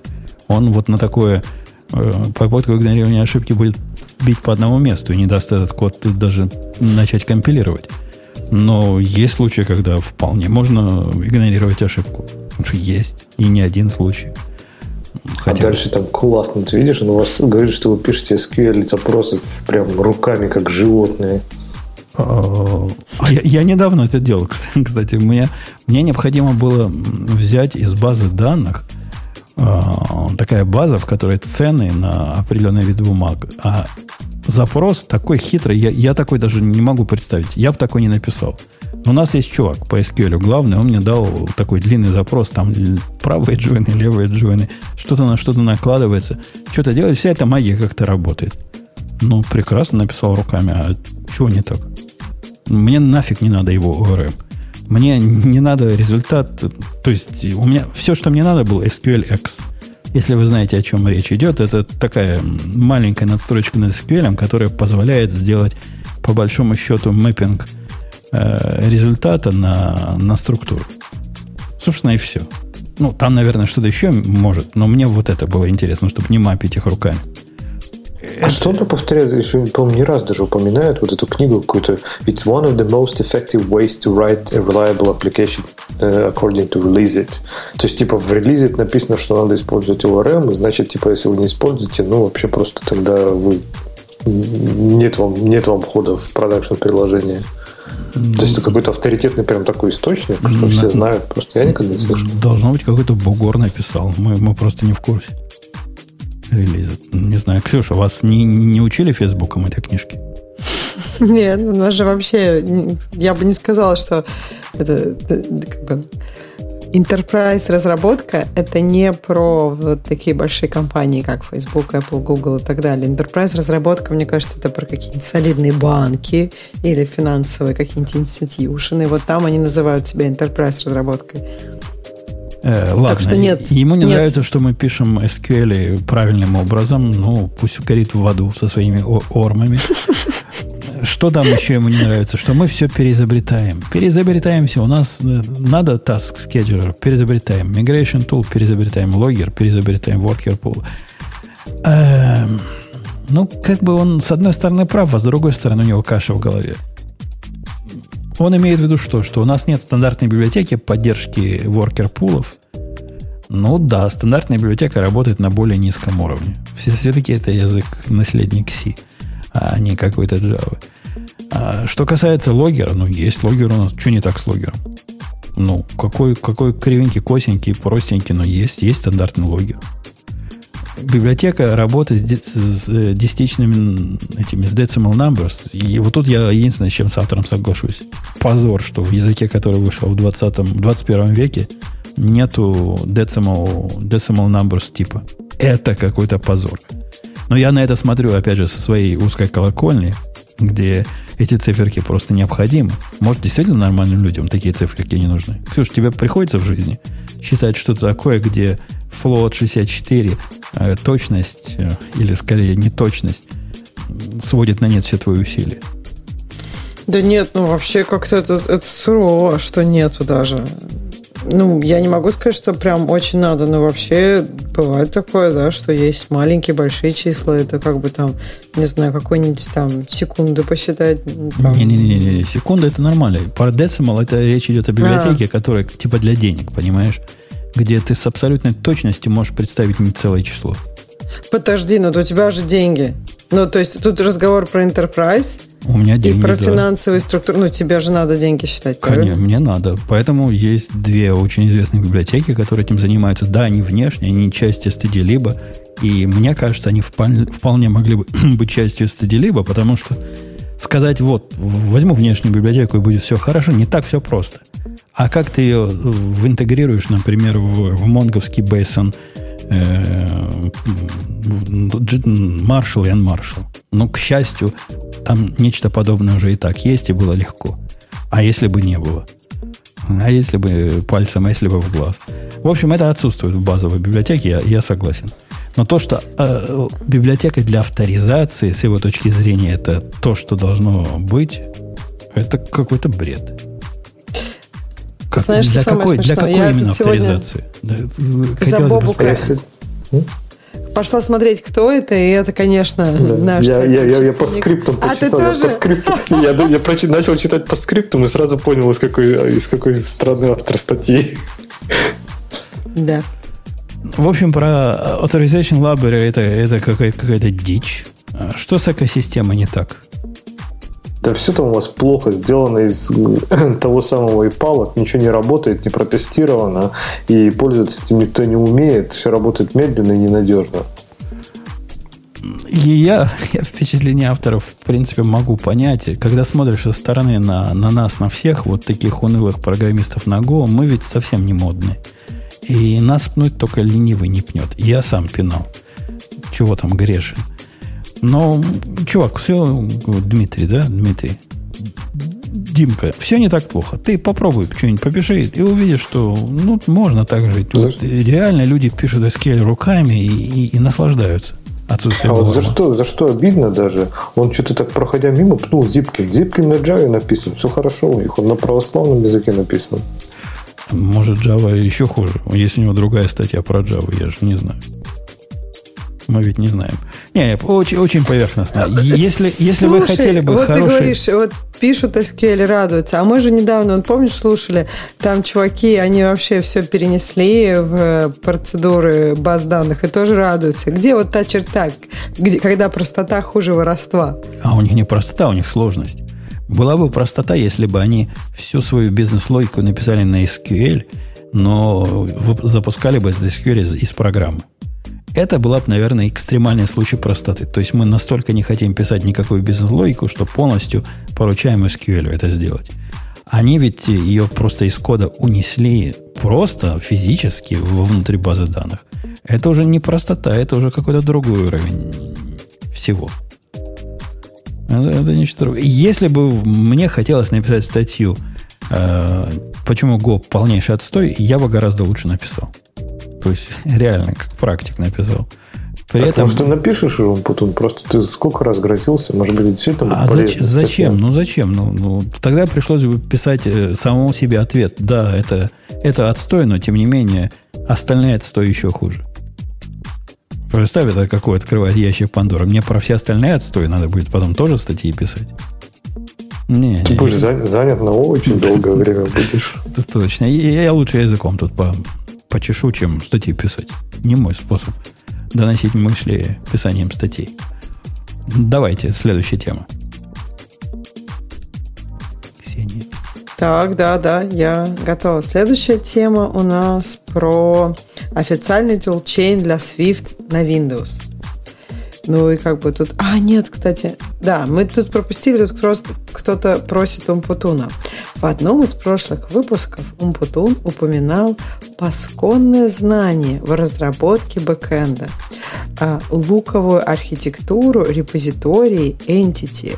Можно подробно осветить эту тему в образовательных целях. Умпутун, вам слово. Да легко. Надо курс лекций просто сделать, видео лекции, наверное. При этом не меньше, чем четыреста долларов за каждый выпуск брать за просмотр. А ты думаешь, знания дешево достаются? Ты... А лекции минимум четыреста. Ну, лекции Нет. штук сто, наверное. Вообще, кстати, тут меня спрашивал недавно тоже в сообщениях по поводу... Видимо, мы когда-то обсуждали все эти луковые архитектуры, домены. И там, там вопрос был, конкретно тот вопрос в чате, и этот, судя по всему, это про звучит как про domain-driven design. То есть вот это все как-то вокруг этого крутится. Так что, может быть, стоит Руслану посмотреть в эту сторону. Есть несколько хороших книг, и вот в эту пучину погрузиться, и там много всего интересного. Там как раз репозитории, entity, архитектуры, луковые и так далее. Так, так, так, давайте, тут есть такой опросник к синьор-разработчику на Go. Сейчас мы тут, давайте попытаем Умпутуна, мне кажется, это забавно. Итак, Умпутун, Go императивный или декларативный? А в чем разница? Да, там более крутые вопросы есть. Там, там, Леха, был вопрос, как устроен мэп. При этом ответ это, это хэш не принимается. А? Как не, не принимается. Это хэш-мэп не принимается. Это неправильный ответ. А, нет, ну в смысле, он хочет просто узнать, как устроена хэш-таблица, что это такое. То есть, на самом деле, это как бы я, я не против такого. Ну, то есть, ты, ты понимаешь, что это такое или нет? То есть, когда у тебя там, ну, делается хэш от строки, и как оно кладется, что делается с оверфлоу, хотя бы просто базово. Мне кажется, это, это нормальный вопрос. Просто если человек знает просто три буквы и не знает, что такое хэш, и, ну... А если бы мне человек на это... Если бы я спросил... У меня такой вопрос в голову не пришло бы задавать, поскольку я не вижу никакой практической ценности в знании того, как конкретно в Go устроен хэш. И мне кажется, автор тоже не очень представляет, как устроен мэп в Go, но тем не менее, если бы мне соискатель сказал, ну там какие-то бакеты еще есть, все, хватило бы. Больше не надо ничего. Да нет, ну в смысле какие-то, то есть если человек вообще... Ну, как, слушай, ну можно же просто не знать, что такое хэш-функция, тогда ты вообще не понимаешь, когда использовать мэп, а когда массив. Ну, или когда слайс. То когда мэп, когда... Понимаешь, чтобы человеку понимать, когда мэп, когда слайс, нужно примерно понимать, э, ну, хотя бы как-то отдаленно, что, что это вообще, нет? Ну, ну как, мэп находит то значение, которое... Как находит value ну, от key? Ему уж сказали, ну там, там, там хэш-таблица внутри. Но если ты хочешь прочесть только хэш-таблица, но если бы ему сказали, ну это такая фиговина, куда ты даешь ключ, оно тебе возвращает значение. Причем это делает с, с, с, с повторяемой производительностью, более или менее. Ну все, хватит, ну что еще надо? Че, ну, че, подожди, че? Оно не только повторяемое, оно как бы ну, маленькое, то есть оно может быть повторяемое, знаешь, да, ты имел в виду повторяемое, независимо от, независимо от количества элементов. Ты ну да, независимо от количества а. элементов, независимо от того, какой элемент ты берешь. Типа он там где находится, в хвосте, в голове, поскольку там такого нет. Повторяемое, ну какой-то, как, какая-то. Мне даже не важно, чтобы он с ОЭНом мне сказал. Да, но подожди, но повторяемое может быть там типа большая, очень большая, бесконечность, она тоже повторяемая. Просто у тебя в машине виснет, когда ты к мэпу обращаешься. Повторяемое. Ну, но самое главное, можно я теперь задам вопрос еще из списка тоже? Умпутун, внимание, сколько времени в минутах займет у вас написание процедуры обращения односвязанного списка? сто семьдесят три секунды. Я, я в секундах только такие вещи отвечаю. Правильный, правильный ответ. Потому что ну, никто же не будет тебя просить потом написать это правильно. Просто сколько займет? Ну, сто семьдесят три секунды. Ну, нормально, да. Если бы человек с миллисекундами пришел, вот тут бы, конечно, уже возникли сомнения. Может, брешь. Но если бы ты, если бы ты меньше ста шестидесяти назвал, я бы напрягся тоже, что как-то ну, что-то подозрительно низко. Ну, видишь, по ощущениям. Нет, там у него есть вопрос, например, какие лог-фри структуры есть в Go. Тоже вопрос такой стрёмный. Он, он вообще что под этим понимает? Структуры, которые делают что? Он какого ответа ждет? Он хочет, чтобы ему про атомики рассказали, которые, во-первых, это от архитектуры сильно зависит. Во-вторых, атомики называть лог-фри структурой у меня язык бы не повернул. О чем он вообще говорит? Что, что, что он пытается. Но он там говорит, узнать? Да, он ждет, я так Sync понимаю, мапы. Про атомики и синк-мапы, да. Ну и синк-мапы, они не лог-фри структуры в общем смысле этого слова. Если честно, мне этот опросник, знаете, что напоминает? Вот я помню, когда я в России сдавала на права, и когда гаишник тебя просит повернуть налево, там, где нельзя повернуть налево. То есть все такие вопросы с подковыркой.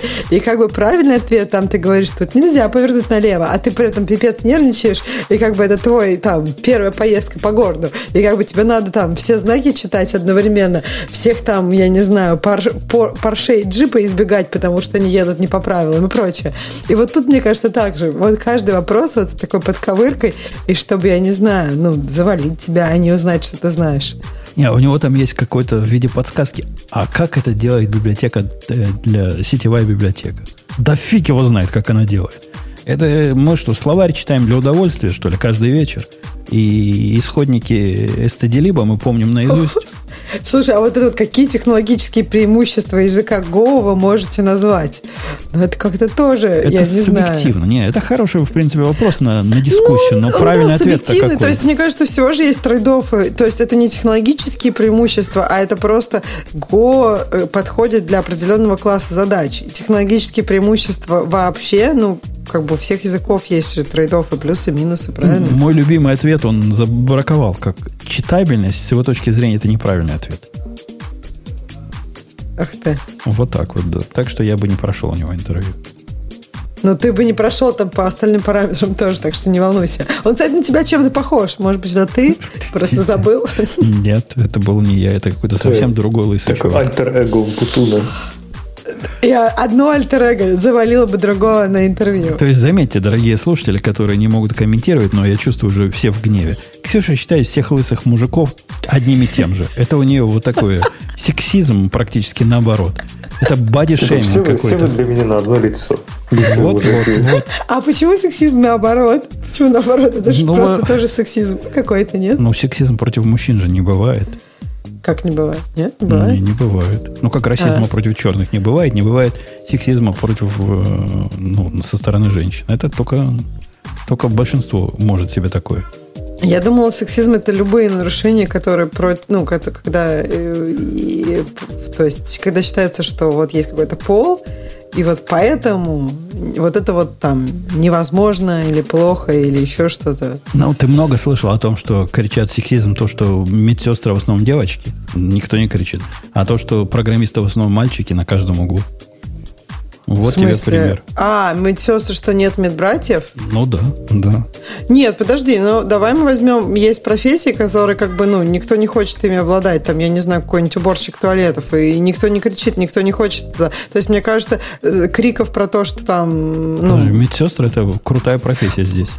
Это ну, не, не так. Нет, не уборка, она. Доктор – это крутая профессия. Медсестра – это не такая профессия, как программист, согласись. Давай возьмем, мне кажется, в фэшн-индустрии там есть такое, что типа, что как бы там одни тетки, и, ну, не одни тетки, но там, что есть много женщин, и поэтому там как бы мужчины тоже. Нет, есть, по-моему, индустрии, в которых много женщин, и мужчины тоже. По-моему, кстати, маркетинг. Да, но при этом на сексизм это никто не валит же, правильно? В смысле, я поэтому... валят. Что, валят, типа, да? Нет, в маркетинге там то же самое говорят, что типа одни тетки захватили все, мужикам дороги нет. Ну, то есть есть какие-то такие куски, где там больше женщин, а мужчины тоже хотят это пробиваться, mm-hmm. и есть там такая тоже, такая же... Ни Про... разу, Просто эта профессия жизни, должна быть хорошо оплачиваемая, я... должна быть интересная, и тогда люди смотрят на нее и говорят, а почему тут одних много, других мало, давайте что-то с этим делать. Вот не... сколько живу, не видел, например, такого клуба, там, мальчик мальчики, которые маркетингуют. Или там мальчики, которые в свободное время медсестрят. Нет. Девочки, которые кодят, есть. А мальчик, который маркетит, нет. Но подожди, ну, есть, например, вот профессия как бы про врачей. И там, по-моему, по поводу этого нет таких групп девочки-врачи или там девочки-хирурги. Но как бы разговоры про это, почему так, так мало же хирургов женщин, и как бы что это отчасти там связано с такими причинами, но отчасти просто потому, что как бы людям это, ну, как бы не принято это, там часто там... Ну, в общем, понимаешь, тут это же многокомпонентные процессы. И есть в этих процессах компоненты, что просто это людям не принято, и просто bias, и тогда с этим можно и нужно работать. Есть вещи, которые действительно связаны с какими-то более глубинными причинами. Ну, например, кому-то там интереснее просто делать что-то другое. Это как бы тут нечего работать. Просто у каждого должна быть возможность делать то, что они хотят. И как бы общество за это радеет. Разве это плохо? Mm-hmm. Ну, пока в глотку не засовывает э, равенство по результату, я не против. Пускай борются за равенство возможностей сколько хотят. Я даже поддержу. Так вот, ну вот я тоже. Я, я, не, не, я не понимаю, как можно там равенство результата. Равенство результата – это... Ну, как бы, я не знаю, равенство должно быть на входе, так-то оно будет на выходе. То есть равенство, мне кажется, должно быть вот как возможности. А что значит в, гл- в глотку не суют? Вот прям ты думаешь, что в школу приходишь, и там всех девочек заставляют заниматься, я не знаю, программированием сейчас, но это же тоже все, все, все по желанию. Хочешь – делай, не хочешь – не делай. Э-э, пойдем на следующую тему. А там есть еще? Ты, ты ведь выбираешь, я ведь не знаю. Я а, даже не хорошо. Э, ну, а следующий там какие-то все уже вот почти... А, нет, ну вот еще есть. JetBrains выпустили плагин Code with Me для парного программирования в ай ди. Подожди, Леша. А, а Swift для виндов почему ты упустила? Это а только я сказала. Я уже говорила вроде, нет? И... А, ну давай Swift для виндов обсудим. Это Н... такая жаркая тема. Не, не, погодите, это разве не big fucking deal? Да кому это... ну? Ну, для кого это Big Fucking Deal? А он, он с этим с ю ай библиотекой приехал? С ю ай или, или чисто такой? Калькулятор, калькулятор рисует. Калькулятор вот почему рисует. Этот калькулятор, калькулятор там нарисован? Я не понимаю. Его можно скомпилить теперь типа под Mac, под Windows и под Linux или, или что? Видимо, да. Я так понимаю, что там, там приехали стандартные библиотеки. Гуи тут ни при чем. Вот. А почему тогда калькулятор нарисовали? Ну, он пытается запутать, мне кажется. На, это не нарисовали, это на странице. Вот этот Swift on Windows прямо в середине экрана. Как пример приложения, которое написано исключительно на Swift, только на Swift. И позволяет, значит, вот это, вот это все делать. Я вижу, Ксюша, что ты не в курсе. Это у вас там какая-то революция происходит, а ты нам не доносишь. Да, ну это же... Ну, нет, а, а что в этом такого революционного? Подожди, у тебя, если у тебя есть язык, который ага. не самый плохой язык, на котором можно гуевые фиговины рисовать для всех платформ, теперь для самой главной платформы. Это... О, кстати, да, гуевая библиотека тоже приехала, потому что вот тут Windows Frame, Text Field, Button... То бишь мы пишем приложение и легко, легким движением руки переносим его с Mac на iOS, а потом и на Windows. А? Чем не революция? Слушай, круто. Никогда такого не было. Ну, нативных, ну, только кью ти какой-нибудь был. Да, да. Я, я не знаю, насколько она нативно будет выглядеть, но ну, Swift это все-таки ну, эпловчане делают, не, не пальцем деланы. Может, эти смогут. Не, я просто удивляюсь, Ксюша, как ты можешь на эту тему ничего не знать? Это твой хлеб с маслом. Нет, вообще не мой хлеб с маслом.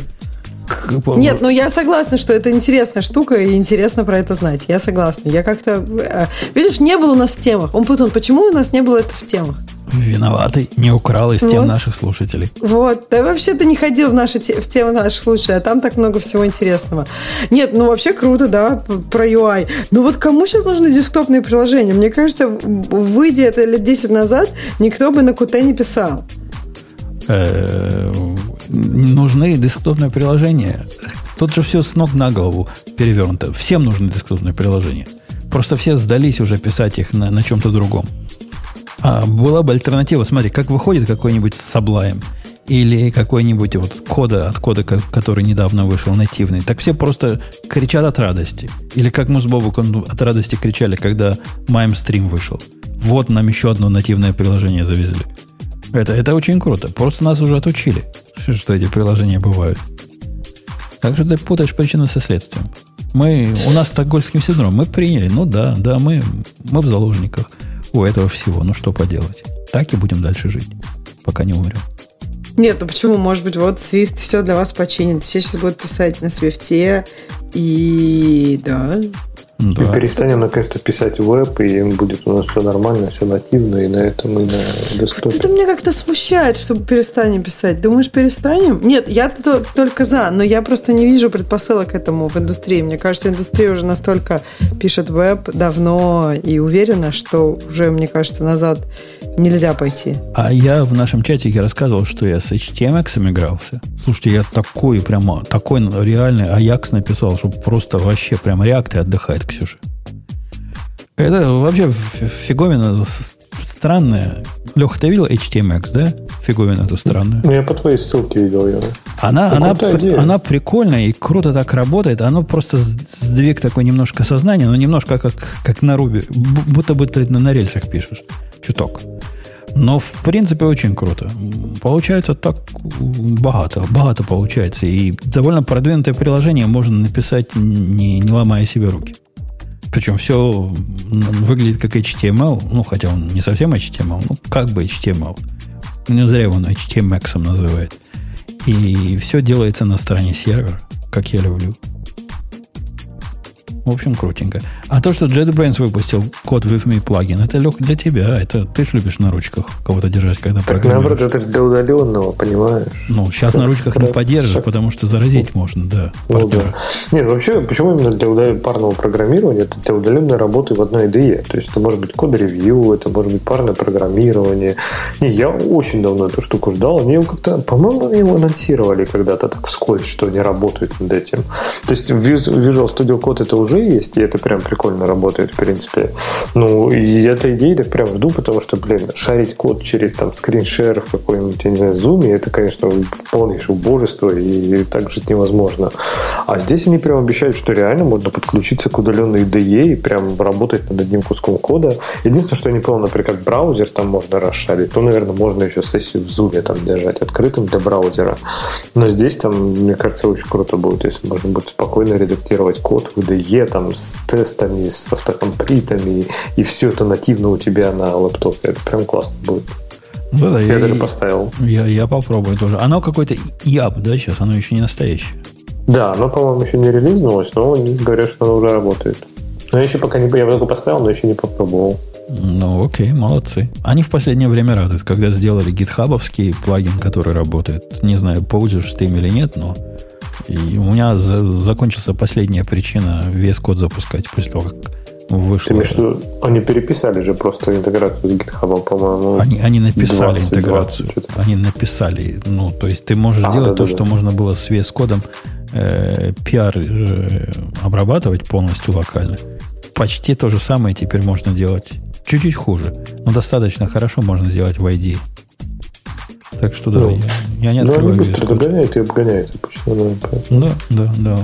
Уносят, уносят правильное. А, вот эта фича я не, не очень... Ну, возможно, я когда буду своему чуваку... Я тут опять своего чувака в узких штанах напряг. Я его к себе забрал, даю ему последний шанс. Вы помните, в последние разы, в прошлые разы как-то у меня с ним не пошло. А теперь я ему даю такой проект, который надо закончить до среды, в среду демонстрации. То есть, если он до вторника не закончит, я, я конечно, сам все закончу, но посмотрим, потянет он или нет. А если потянет, буду его с такими глупыми проектами и дальше нагружать. А что за чувак в узких штанах?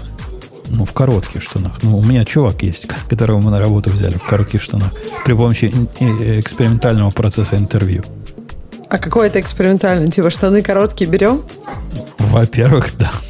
Не, это я потом увидел, что он в таких штанах. Ну, ты же мне объяснил, что так сейчас носит. Или Бобок мне объяснил. Это модно. Ну, типа хипстеры, да? Хип... Ну, это такая ассоциация. Хипстеры, короткие штаны. Ну, да, у него ноги наружу. И при этом в костюме. Мы ему давали тестовое задание. Мы ему дали тестовое задание, которое он дома готовился и при нас потом программировал. То есть, плюс к нашему обычному разговорному интервью мы решили вот такое попробовать новшество. То есть, он пришел с компьютером, э, знал задание, мы ему говорим, ну все, аксиди, когда закончишь, позови. Времени никаких ограничений нет, хоть до утра сиди. Он и сидел часа три, наверное, писал. На, на, на спринге на вашем писал, Леха. Что-то написал, но очень такое энтерпрайзное на вид. Но, но работало. Так что мы его взяли. Ну, крутяк, поздравляю, у нас теперь будет два фигуранта дела. Да. Китаец и человек в коротких штанах. Он уже у нас довольно давно, этот в штанах-то чувак. Но я его пару раз пытался на свои проекты брать. Он у нас такой расходный ресурс. То есть, когда кто-то не хочет какую-то задачу делать, вот вообще не хочу, ну так не хочу, просто кушать не могу, так не хочу. Его берут и на него сбрасывают, и он разгребает вот эти конюшни. Он в этом деле такой безотказный, как молоток. Но с моими задачами он слишком долго их делал. Так это после того, как он у нас продакшн воронил, ты же понимаешь. А это он... А, да, это он ранил. Точно, он и был. Да, да, да. Это, да поэтому да. И безотказный. Да, теперь попробуй откажи. Окей, окей. Ну что, на этой оптимистической ноте мы будем «да»? Мы будем «да». Да. До следующей с вами недели, когда, по слухам, Бобок уже вернется. Есть такие слухи, а Грей наконец-то найдет вот тот самый провод, который поломался перед прошлым подкастом. Пока. А я уйду. Пока. И не, не мучить вас своим микрофоном. Пока, услышимся.